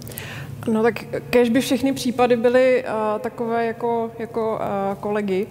Uh, bohužel ale uh, česká společnost uh, z určité části, a nejedná se úplně o zaned, nezanedbatelný, nezaned, ne, nezanedbatelný podíl, a v sobě má xenofobní postoje, rasistické postoje, a snaží se nebo dává najevo nenávist nebo strach z toho, z toho cizího. Jo, takže xenofobie, jako podle, podle nějakých dat, které máme k dispozici, tak uh, xenofobie může být zakořeněna třeba ve čtvrtině společnosti. A uh, je to jenom, co, co vyplývá z nějakých průzkumů, uh, ale ta latentní xenofobie může být uh, ještě, ještě větší. Je tam závislost na vzdálenosti Čechů, Moravanů a Slezanů od těch národů a etnik, eh, anebo podíváme-li se i na válku na Ukrajině a etnikum, které je nám poměrně blízké, u, u Ukrajinci a u Ukrajinky, tak eh, to s tím nesouvisí se vzdáleností těch etnik. A ta pomyslná geografická vzdálenost určitě hraje roli, ale ona spíš než geografická vzdálenost hraje jakási, eh, řekněme, kulturní blízkost. My máme být tendenci více tolerantní k přistěhovalcům nebo k národům, kteří s námi sdílí nějaké základní kulturní hodnoty. Ideálně jsou z té slovanské, slovanské rodiny. Nicméně je tam ještě velmi důležitá linka socioekonomická a ta xenofobie vlastně narůstá v momentě, kdy narůstá jakýsi pocit eh, ohrožení, toho socioekonomického ohrožení, že nás mohou eh, příslušníci jiných etnických skupin nebo náboženských skupin eh, připravit o, o naši práci, o náš socioekonomický status. Jsou to taková ta kliše o tom, že... Třeba teď aktuálně, že vláda nepodporuje Čechy, Moravany a Slezany, ale podporuje Ukrajince, že kvůli Ukrajincům chudneme jako národ? Přesně tak, přesně tak. A vlastně tady tento narrativ, který dneska slyšíme v souvislosti s Ukrajinci, že oni vyčerpávají náš sociální systém, který by měl být využit pro Čechy, pro příslušníky českého národa, tak zase z minulosti známe v souvislosti s romskou menšinou která je tak teďka jako řekněme v klidu, protože řešíme jiné problémy, ta, ta pozornost vlastně těch nacionalistů a xenofobů je směřována jinam, ale historicky jsou to ty narrativy, které známe právě v souvislosti třeba s, s romskou menšinou, my jsme před několika okamžiky viděli nádhernou nasvícenou budovu Národního muzea, Národní muzeum, Národní divadlo, eh, které si eh, Češi, Moravané a Slezané vypiplali. Eh, I v tom je de facto nacionalismus, není-liž pravda, pane řediteli Lukeši? No, trošičku ano, ale zaprvé musíme vnímat nacionalismus tak, jak jsme ho vnímali v 19. století a tak, jak ho vnímáme ve století 20. 21. kdy dnes ten nacionalismus má, řekněme, mnohem negativnější negativnější zvuk nebo negativnější pochopení v tom 19. století to až tak nebylo.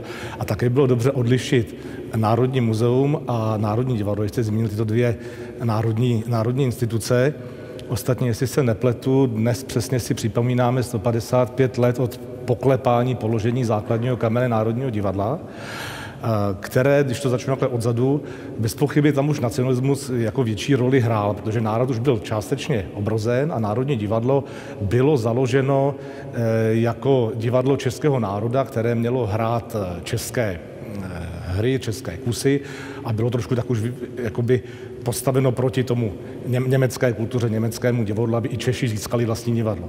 Národní muzeum bylo založeno 15. dubna 1818, to znamená hodně dlouho předtím, než eh, Národní, eh, pardon, Národní muzeum založeno 1818, hodně dlouho předtím, než Národní divadlo.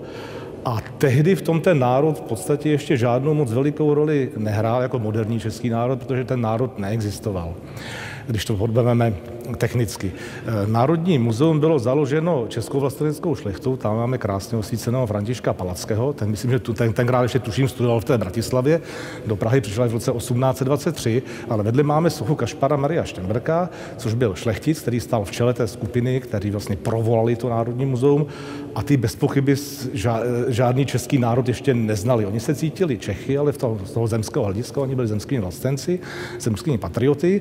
To muzeum založili, tenkrát se jmenovalo Vlastenské, má to překlad z Němčiny, ale v češtině Vlastenské.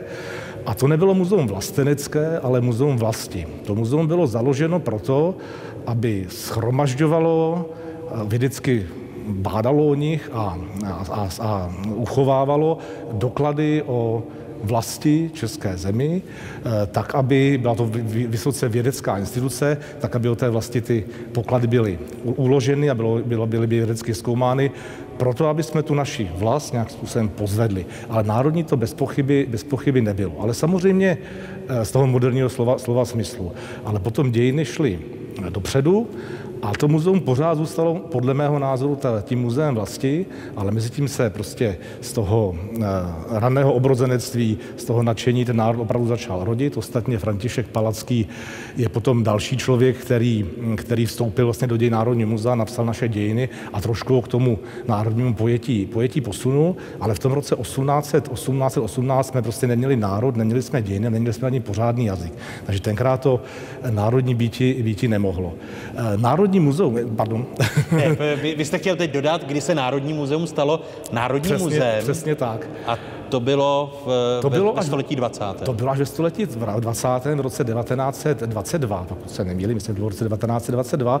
A mezi tím vystřídalo několik názvů, například se jmenovalo České muzeum a nebo Muzeum království Českého.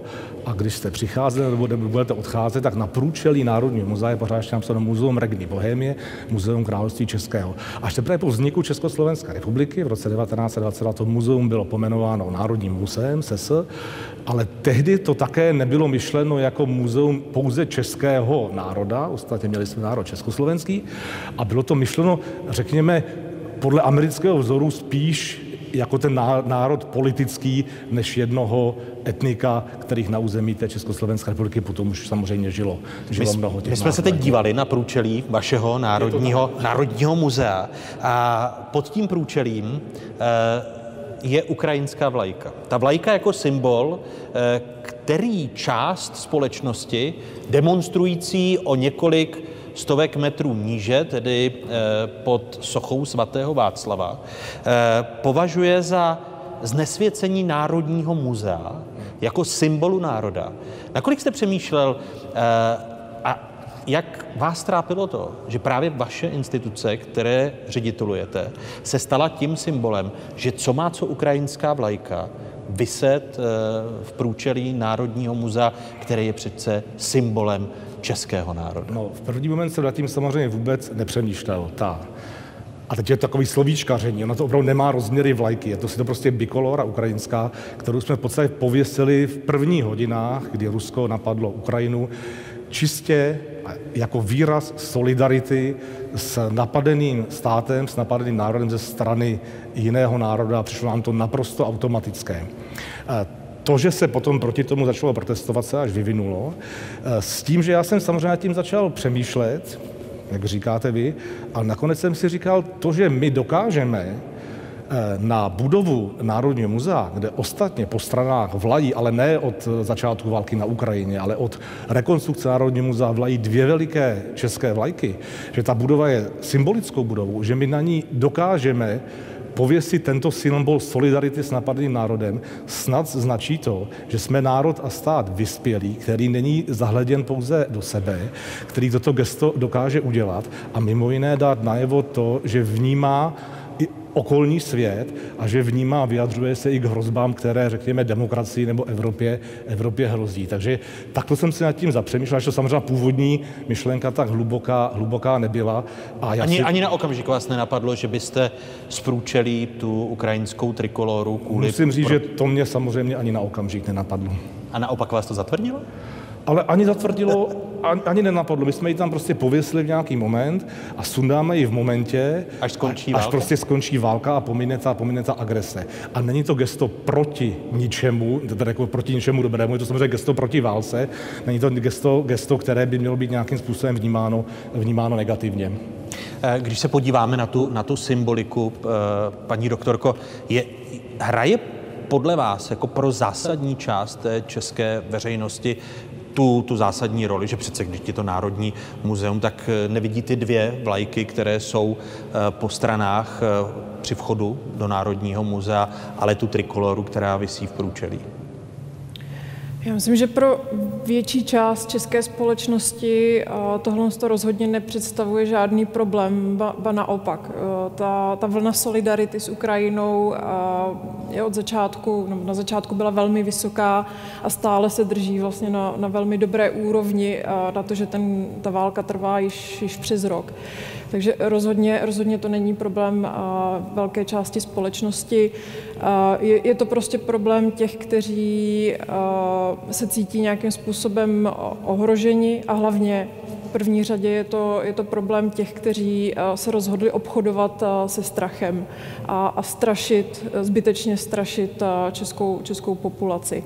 Ono to souvisí vlastně i s tím, že stejní lidé se vymezují proti vlajce Evropské unie, vlající na státních budovách České republiky. Je to to stejné.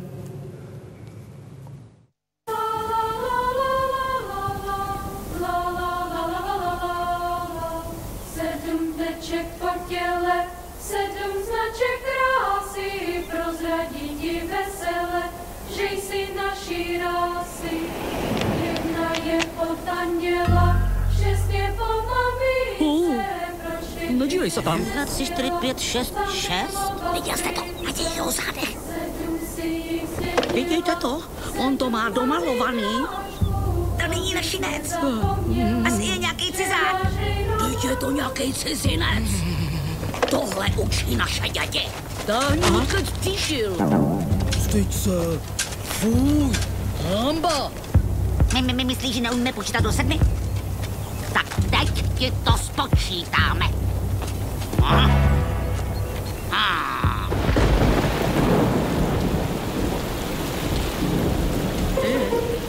Yeah, yeah, yeah. Mm.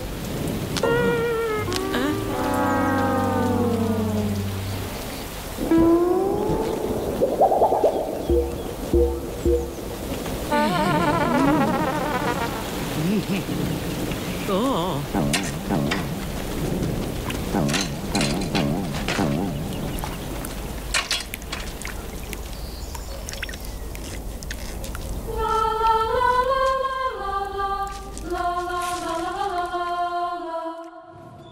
Zdánlivé vlastenectví v nadsázce našeho animátora Jaroslava Klimeše a také píseň v podání Kínova dětského sboru pro dnešní fokus.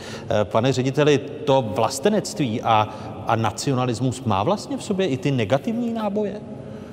Tak já bych rozlišoval slovo vlastenectví a slovo nacionalismus. Pro mě vlastenectví má, řekněme, pouze plusové znamenko, pouze pozitivní záležitost. Já si možná se trošku pomůžu další sochou v Pantonu, tam na nás slyší Tomáš Garik Masaryk, náš první, náš první prezident.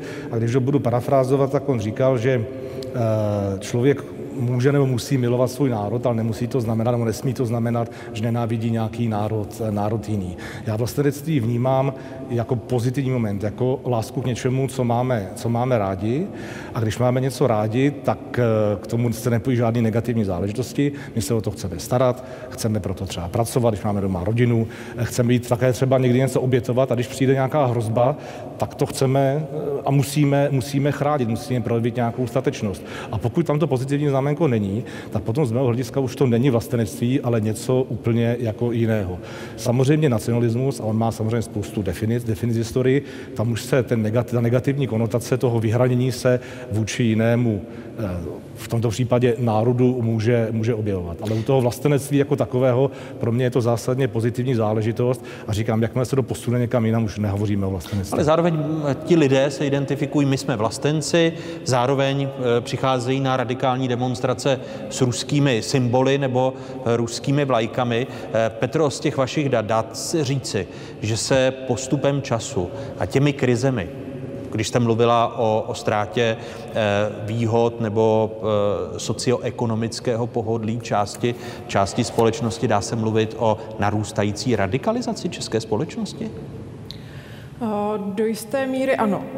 Jenom drobná poznámka k tomu, co, co, co tady zaznělo vlastenectví a, a nacionalismu a tomu, že se někteří účastníci radikálních demonstrací označují za vlastence a vlastně jako mají pocit, že konají dobro, tak jako v tom českém prostředí vlastně dochází k naprostému nepochopení tady těchto z těch základních pojmů. A, takže se zaklínají něčím, a, co, jak říká kolega je ve skrze jako jenom, jenom pozitivní, a, ale to, co, to, jak se projevují oni, to jde mnohem, mnohem někam dále do těch, do těch negativních vod. A, ale zpátky na, k tomu, na co se mě ptáte, a, do jisté míry skutečně dochází k radikalizaci české společnosti, kterou můžeme sledovat už, už delší dobu právě pod vlivem různých krizí. A začalo to vlastně ekonomickou krizí už na, na konci těch prvních desátých let nového tisíciletí. Přesně tak.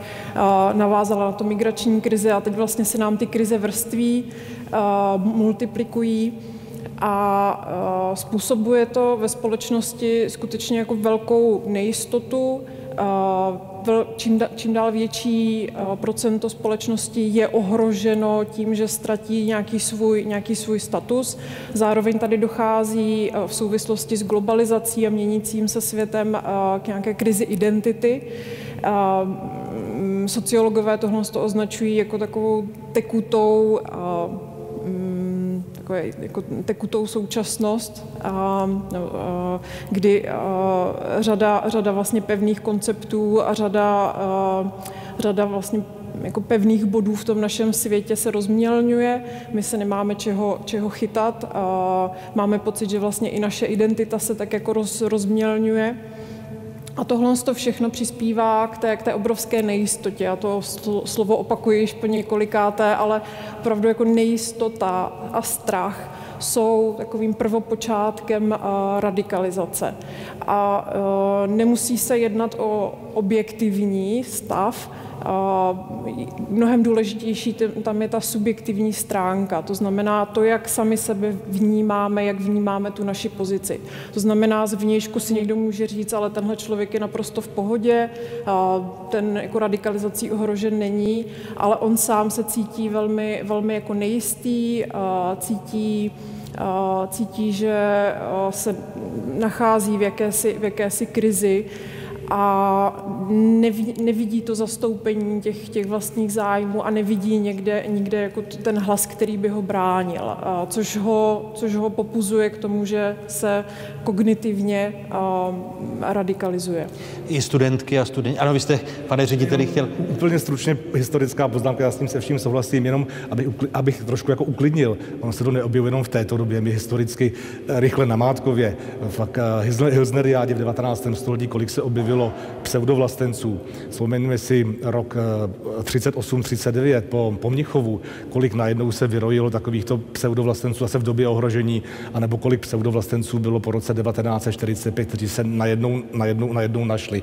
Takže já jenom chtěl říct, že to zase není jenom jev naší doby, ale když se podíváme do minulosti, tak se to prostě objevuje neříkám, že cyklicky, ale v nějakých momentech ohrožení, ohrožení nejistoty a tak dále. Takže... A rozlišuje to tedy vlastence a pseudovlastence v té No já se přemýšlím, abych to jako nazval, když někdo, někde, někdo začne v tom veřejném prostoru vykřikovat, já jsem, já jsem vlastenec, začne se tak označovat, ať už nosí vlajku nebo nenosí, ale prostě vlastenec to bez pochyby není, ať to slovo používá. Ptáte se vy studentky a studenti, kteří jste dnes tady v Panteonu Národního muzea. Hezký dobrý večer. Dobrý večer, já jsem Adam Dvořák z Biskupského gymnázia z Českých Budějovic a chtěl bych vlastně reagovat na vás o tom, jak jsem tady mluvil o ukrajinských vlajkách na muzeu a o demonstracích na Václavském náměstí. Vlastně, um, jak byste, já jako mladý zástupce mladé generace, nechci být spojován s někým, kdo se považuje za vlastence a zároveň ničí cizí majetek, ukrajinské vlajky, auta, projíždějící kolem a tak. Co byste, jak byste nám poradila, jak se máme jak máme vnímat to vlastenectví? Máme se na to dívat skrz prsty v televizi, jako teď, anebo to máme vnímat pozitivně? Petro, to je... každá rada drahá. ano, ne, ale je to, je to skvělá otázka. A, a, přemýšlím, jak snadno odpovědět. já bych se asi v první řadě nenechala znechutit těmito lidmi. To že, to, že já se cítím jako vlastenec, si nesmím nechat zprotivit tím, že někdo se k tomu vlastenectví také hlásí, ale chová se způsobem, který mě, mě je odporný.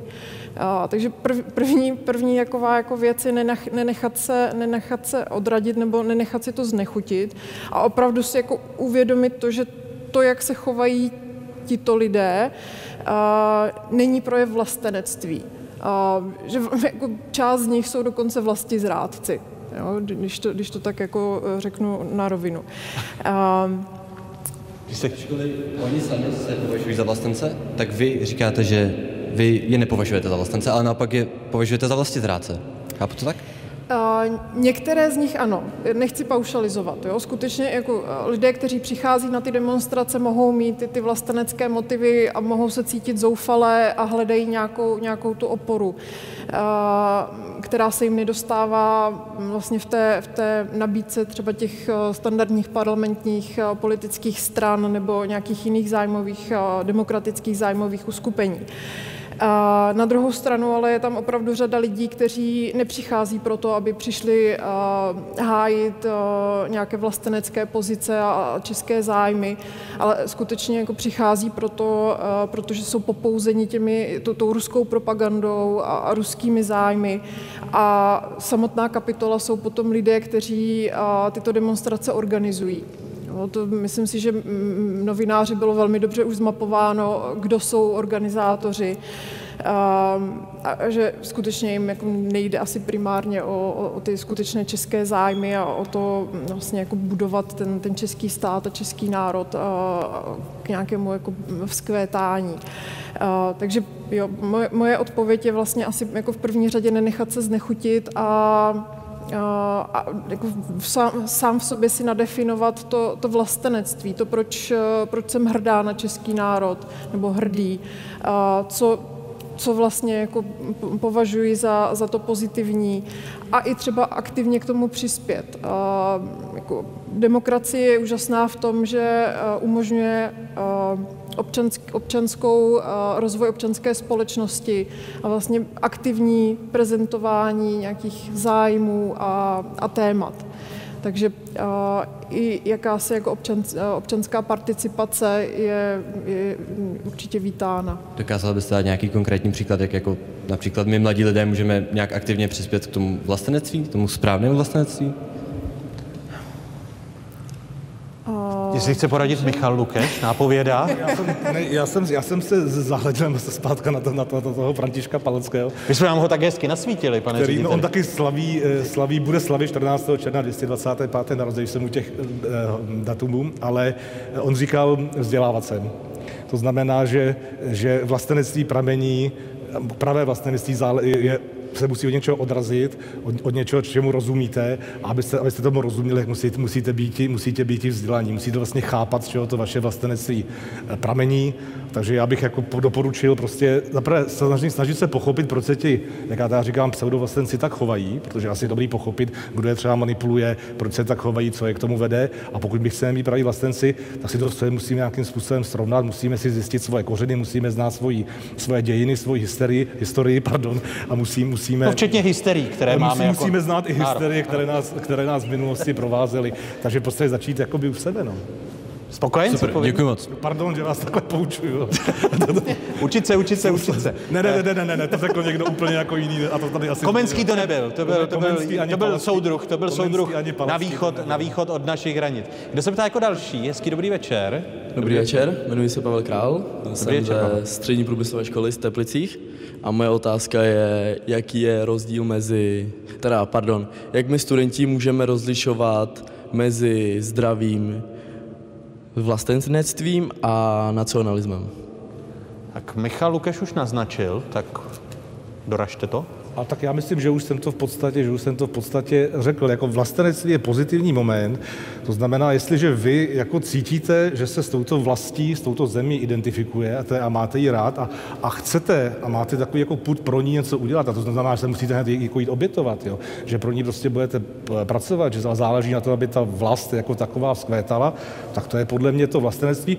A pokud v sobě cítíte nějaký takový jako zášť vůči někomu jinému, budete si říkat, tak já teď někoho jako chci praštit nebo chci se proti někomu vyhranit a potom mi jako bude lépe, třeba příslušníka jiného etnika nebo jiného národa, říkám, že přímo nacionalismus, tak to je asi ten negativní, negativní pohled na tu věc a takhle bych to asi v sobě, v sobě, si, v sobě si rozlišil. Ale já nejsem teda sociolog ani psycholog odborník, já to říkám jako historik. Odpověď politoložky? Já bych to možná jen souhlasím s tím, co říkáte. A jenom bych to doplnila možná o to, že v momentě, kdy máme potřebu se vymezovat vůči ostatním národům a máme, vlastně máme pocit, že my jsme něco lepší, lepšího než, než ostatní, tak pravděpodobně máme problém.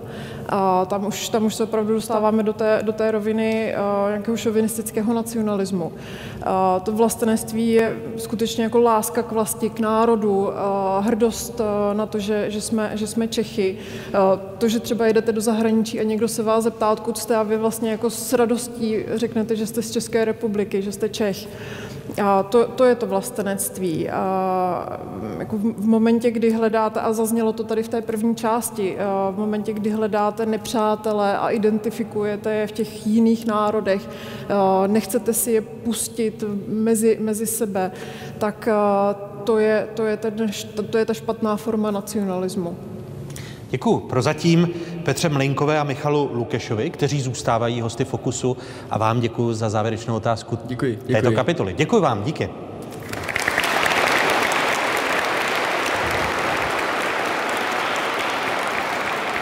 Tak jako v každém fokusu i dnes večer se ptají studentky a studenti tady v Panteonu Národního muzea, ale my jsme se zeptali i jich. Položili jsme jim otázku, co je pro nastupující generaci vlastenectví, co je národ a jak je pro ně národnost důležitá, jeli odpovídali studentky a studenti Gymnázia Tomáše Garika Masaryka v Hustopečích a Gymnázia a střední odborné školy v Klášterci na Tohří. Národ je pro mě větší skupina lidí, kteří sdílí společnou historii, kulturní hodnoty a snaží se o zachování tradic. Pečují a rozvíjí krajinu, ve které žijí, zajímají se o prostředí, ve kterém budou vyrůstat a žít budoucí generace. Národ je ale také humor, tradiční jídlo a pití a cokoliv, co nás dělá šťastné.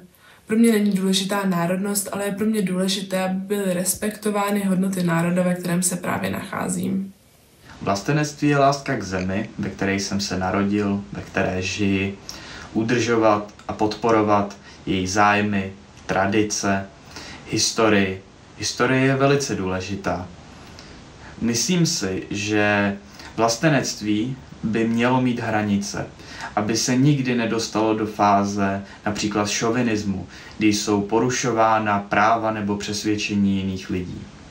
Národ je pro mě společenství lidí žijících na stejném území a mající stejný jazyk, historii a kulturu. Přesná definice tohoto slova ale asi neexistuje. Jeho pojetí se utváří již desetitisíce let od dob spojování menších kmenů za účelem vytvoření silnější a schopnější společnosti přes budování městských států až po dnešní dobu, kdy národy tvoří tisíce až miliardy jednotlivců. Národnost pro mě není důležitá. Podstatný je samotný člověk a jeho chování. Žádná národnost není špatná a ani dobrá. Všichni jsme si rovní a měli bychom to zakládat na vzájemném respektu a úctě sami k sobě. Neměli bychom nikoho soudit a být stereotypní vůči žádné z národností. Vlastenství vnímáme jako lásku a oddanost k vlasti. Je to pojem, který se dnes objevuje všude kolem nás, ale i přesto pro některé moc neznamená. Však probouzí se, když je ohrožena právě existence našeho státu, jako můžeme dnes vidět například na Ukrajině. Určitě bychom nikdy neměli zapomínat na to, kde vlastně žijeme, jak my, tak naše rodiny, přátelé i rodiny našich přátel. Každopádně, jak jsme se již několikrát poučili z historie, tak by vše mělo mít své meze a i láska k našemu národu by nikdy neměla utlačovat či omezovat jiné národy, menšiny ani jednotlivce. Dle mého názoru je národ společenství lidí, kteří mají vlastní jazyk, tradice, kulturu a historii.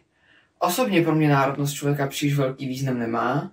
Domnívám se totiž, že na naší osobnost má mnohem větší vliv prostředí, ve kterém vyrůstáme. Přesto vnímám velké rozdíly mezi obyvateli Ázie, Afriky a například Evropy bez ohledu na jejich národnost.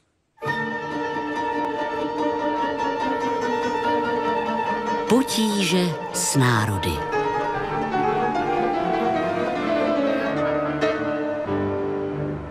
A šestice hostů dnešních otázek, respektive fokusu, v otázkách studentek a studentů, kteří jsou dnes tady s námi v Pantonu Národního muzea. Kdo se ptá jako první, hezký dobrý večer. Dobrý večer, Vojtěch Žák, Gymnázium Chorovická.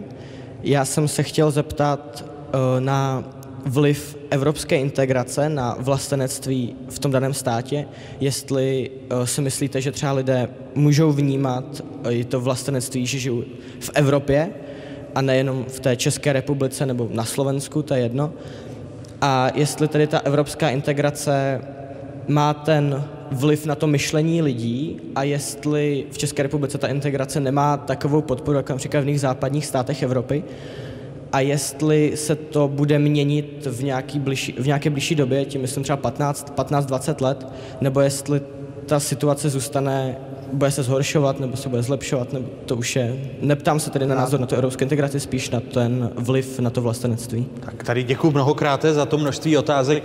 Eh, vlastenectví a jeho vnímání příslušnost k vlasti jako k Evropě. Eh, Michal Žantovský, pak Magda Vašáriová.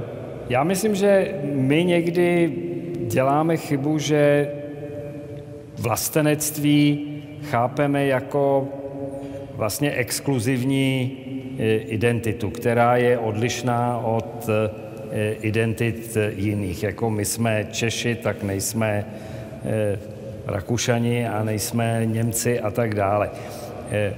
Václav Havel, já tady aspoň jednou musím připomínat, připomenout Václava Havla, měl představu identity podobnou cibuli. Jo? Identity, která se skládá z jednotlivých slupek. Já jsem v první řadě Michal Žantovský, jsem taky Pražák nebo Tepličák, jsem taky Čech, jsem taky Evropan, eh, jsem taky fanoušek Bohemians, jo, a tak dále.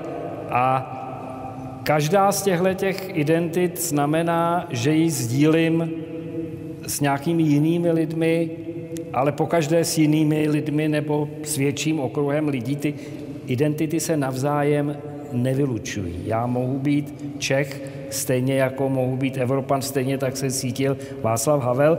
A krásná věc na Cibuli je, že dohromady ty slupky tvoří něco velmi pevného s pevným jádrem. Odpověď. Akorát, akorát když do toho zakrojíte nožem, tak vám vytečou slzy. Takže v, v, to je ten problém té cibule. V, samozřejmě v kdysi se myslelo v těch dobrých dobách evropské integrace, že bychom všichni mohli mít t- ty evropské pasy. Dokonce to šlo dál, že budeme mít evropskou armádu a tak dále a tak dále. Někde jsme se prostě zastavili a zastavili jsme se v momentě, když francouzi vymysleli ústavu evropskou a nakonec ji sami zařízli.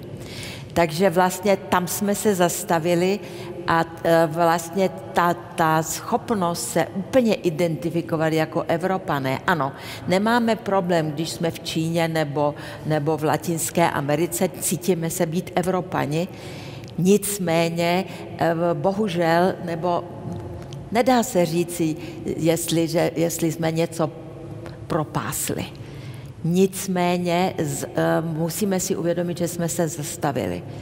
Zastavili jsme se a teď uvidíme, co vlastně vojna v Ukrajině uh, udělá vlastně s naším pocitem evropanství, protože oni, ty Ukrajinci, nás k tomu donutí, abychom si uvědomili, že my jsme ti Evropané a hlavně nás vystaví též zkoušce vlastně naší vlastní identity.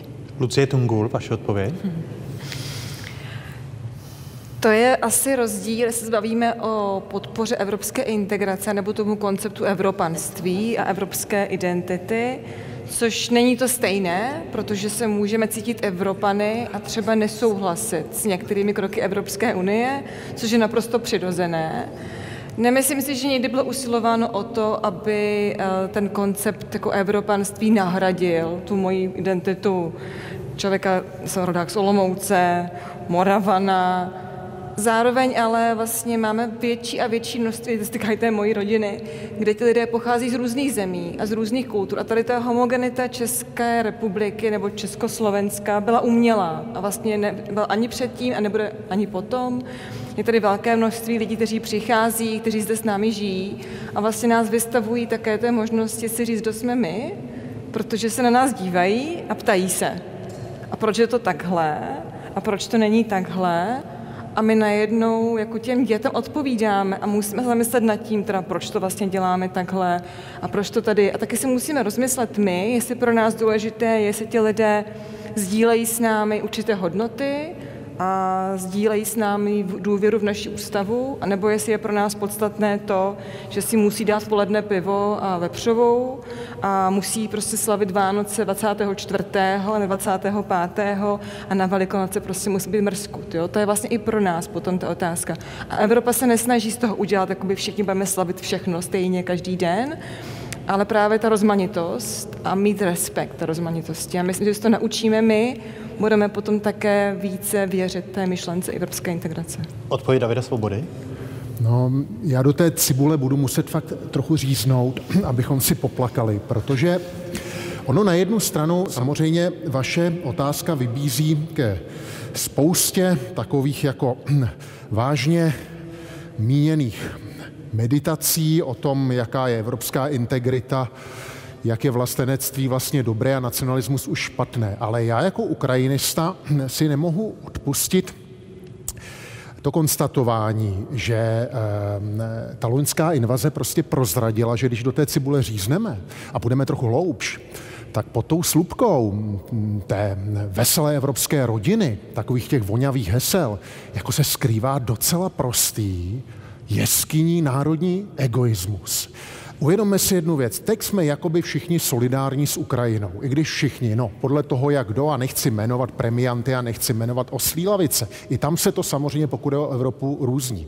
Ale úplně se zapomíná třeba na to, a to už skutečně jako prozrazují mnohé věrohodné náznaky, nechci říkat archivy, ty promluví až jako za nějakou dobu, že kdyby bývala Ukrajina podlehla loni Rusům během prvních nějakých tří, pěti dnů, Německo, Francie byly prostě ochotny tu zemi odepsat. Takhle má vypadat let evropanství a nejde přeci vůbec jako o to, že by se zrovna nějaké konkrétní země nebo jejich představitelé zachovali nehodně, ale že myšlenka sama o sobě je dobrá.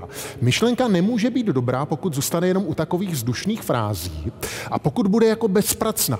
Pracná evropská myšlenka znamená uvědomit si, že přece evropský příběh se zdaleka nezastavuje jenom na českých nebo slovenských hranicích, že pokračuje dál, že je tady nějaký příběh Ukrajiny, která se vykazuje tím, co klidně nazvu nacionalismem, ale že její nacionalismus je vlastně proevropský a pléduje až na výjimky pro ty eh, nadnárodní hodnoty integraci do NATO. Oproti tomu je tady to Rusko, které do poslední chvíle bylo bráno vlastně všemi na milost, protože na druhou stranu ono zasobně jakýsi integrační projekt. Jo, nejsou to ti umrnění, upocení nacionalisté, oni opravdu jakoby uvažují za velký díl toho světa a já mám obavu, že i tohle to trochu vstupovalo jakoby do uvažování těch západních elit a trochu je korumpovalo. Takže e, víte co, e, já bych to všechno jako strašně sdílel, jo? jako že budeme Evropany a tak, ale všechno na světě, nebo není na světě taková dobrá věc, která by nestála hroznou námahu a u které by se také neplakalo. A my bychom si prostě měli poplakat, aby se to hnulo lepším směrem. Tak, vaše, vaše otázky byly snad také zodpovězeny. Děkuji mnohokrát. Děkuji moc. Kdo se ptá jako další? Hezký dobrý večer, ať se dostane na co nejvíc otázek. Uh, dobrý večer, já se jmenuji Linda Janoutová a jsem z Biskupského gymnázia v Českých Budějovicích. A chtěla bych se zeptat, jak by člověk mohl být hrdý na svůj národ, uh, kdyby v jeho čele stáli lidé, se kterými by člověk nesouhlasil nebo by se za ně dokonce styděl. Tak, kdo se ujme této otázky? Politoložka Petro Mlejnková? Nebo eh, chce, můžete určit pořadí, máte, máte tu možnost. Je to na vás, řekla bych. A tohle je rozhodně jako eh, těžká situace. Myslím si, že každý z nás ji někdy ve svém životě zažil. A, ale i přesto se to dá. I přesto, že nesouhlasíte s politickou reprezentací svého státu a svého národa, tak přesto, přesto můžete být na svůj národ hrdá a cítit se, cítit se vlastně jako vlastenec. A ono je totiž potřeba rozdělovat, odlišovat od nějaké jako politické moci, která momentálně vládne, a od toho, že je tady vlastně historicky přítomný nějaký národ se svojí kulturou, se svojí historií, se svými zvyky a tradicemi a s těmi dobrými, dobrými stránkami. A jako dá se to oddělit. Dá se oddělit ta momentální současná reprezentace a to, to jaký jsme národ a co vlastně na něm máme rádi. Mě tady napadá, že, že bývalí diplomaté by mohli poradit, protože asi, asi když jich se ptají na to, co to tam dělají ti vaši politici, tak eh, to je sebeovládání, že, Magdo Vašário? Nebo to je, Michal Žantovský? To je velmi, velmi, velmi prekérní situace. Ale myslím si, že když byste se zeptali dědečka nebo babičky, oni byli vystaveni pořád v podstatě takovýmhle situacím. A v, já si jako dítě pamatuji, teď přece ty stébáci, co chodili pro mého otce a odvlekli ho, to byly součástí toho národa. Jo? To nebyl někdo, kdo přišel zvenku. Takže v, zase v, Oni byli vystaveni mnohem většímu pokušení si říci, že tak tenhle ten národ ne. V, prostě, že nemůžu být vlastencem v takovém národě, který plodí každý sedmý muž udavač, což bylo za komunismu. Takže v, eh, no, jsme lidé různí, a je velmi těžké pak si udržet vlastně, když třeba máte prezidenta, což taky byla moje věc, že vás volají a říkají, a co to řekl ten váš pan prezident, můžete mi to vysvětlit? A máte teda dvě možnosti. Buď, no, no jako, jako diplomatka nemůžete říct, víte, nevšímejte si, to je to blbec. To nemůžete říct. To nejde. musíte říct, no pan prezident měl takovou nepříjemnou chvilku, snad se ne moc dobře vyjádřil, eh, v, ale je to velmi těžké. A tehdy udržet si takovou, takovou takový příjemný pocit, že vlastně v ne všichni lidé v tom národě jsou takovýhle a že my musíme vlastně dávat dohromady tu bublinu těch lidí, kteří stojí za to, abyste s nimi šli tou jednou cestou. Vy jste pak mohla nabídnout tu borovičku eh, a říct, ne všichni jsme takový. Michal Žantovský, rada bývalého diplomata. Eh, na to není rada kromě pokerový tváře eh, každý diplomat jaksi vyšší tohle zažil na vlastní kůži, eh, jaký je to obrovský rozdíl, když člověk přijde na recepci nebo na večeři a, a teď zjistějí, odkaď jste a říkají, jo, ten váš pan prezident. A nebo říkají, jo, ten váš pan prezident. A člověk někdy prostě by tam radši nebyl. Tvářit se, že tam nejste a, a, a vidět ty pozitivní rysy v národě. Děkuji za rady. Další otázka. Dobrý večer. Kdo se ptá? Dobrý večer, jmenuji se Marie Hlaváčková a jsem studentkou Gymnázia Chodovická a mám otázku. Mohl za první republiky vzniknout československý státní národ? Pokud ano, co se mělo udělat jinak? Historik. No. Pane řediteli Lukeši, je to vaše. Paní Vašárová se děkuji, ale já odpovím, odpovím rád. Já si myslím, že Československá republika, tak jak vznikla, bez idei československého národa vzniknout, vzniknout nemohla. nemohla. Ten národ byl politický, eh, ten národ byl bez pochyby eh, vytvořen uměle, eh, byl vytvořen především proto, aby ten národ československý získal v Československu většinu a přečíslili třeba Slováci ty zmiňované, zmiňované Němce. Takže ono to v podstatě jinak býti nemohlo. Tím neříkám, že to bylo dobře a ono se také asi ukázalo po letech, že to Československo se ač míru milovně rozpadlo, tak to byl tenkrát umělý, umělý, umělý konstrukt, ale bez toho zase bychom to Československo prostě neměli. Je jeden příklad, jestli můžu říct, a to byla Jugoslávie tam už eh, dávno, jako v 19. století, došlo vlastně k nějaké integraci Srbů a Chorvatů, dokonce vznikl srbo-chorvatský jazyk eh, a tak dále. Drželo to poměrně dlouho, ale vidíte, jak to skončilo. Přišel rok 91 a najednou znovu byly eh, dva nepřátelské národy, který, které se prostě střílely mezi sebou a, a to neříkám o druhé světové válce a tak dále a tak dále. Takže asi... Že vlastně jsme s tím československým národem ještě dopadli dobře. A, no, ale Maďaři se strašně divili, že vlastně Češi v, postrádají tu imperiální schopnost vlastně si přisvojit nějaký národ a nějaké území. Oni se hrozně divili. Že jo, my se, že mám pravdu. No určitě. My se se Slováky máme určitě rádi, máme mnoho společného, mnoho rozdílného. Prožili jsme spolu kus dějin, ale jeden národ jsme nikdy nebyli a nebudeme. Nebyli jsme, no. Nebyli no 80 jsme. let jsme prožili, ne, necelých. No, ale mezi tím, jsme se, si to, mezi tím jsme se dvakrát rozpadli a jednou málem. Jednou málem, ale tak to, tak to prostě je. No. Ano, Já mám... moc. Tak ještě Michal Žantovský. Je taková jedna zajímavá zkušenost, kterou jsem udělal jako velvyslanec ve Velké Británii. Tam jsou na všech těch velkých univerzitách, jsou tam studentské spolky a e, je tam několik tisíc studentů od nás a všechny ty naše spolky jsou československé spolky. A mně to nejdřív nepřipadalo jako nic divného, dokud jsem si neuvědomil, že většina těch studentů už se narodila po rozdělení eh, eh, České a Slovenské republiky, takže k tomu nemají jiný důvod, než že to nějak cejtějí, že spolu výjdou. No. Tak je tam eh, schopnost rozumět si a zřejmě, i když jsme teda staletí vlastně žili v jiných útvarech státních, tak zřejmě něco tam je. No co, co by nás to mohlo spojovat? Že jste sympatičtí vy Češi? Vy Slováci docela taky, paní Magdo.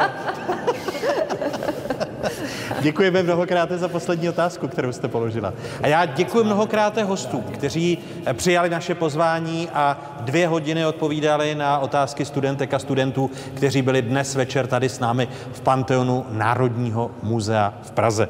Konkrétně tedy děkuji eh, bývalé političce a diplomatce Magdě Vašáriové. Děkuji. Děkuji vám. Bývalému diplomatovi, řediteli knihovny Václava Havla Michalu Žantovskému.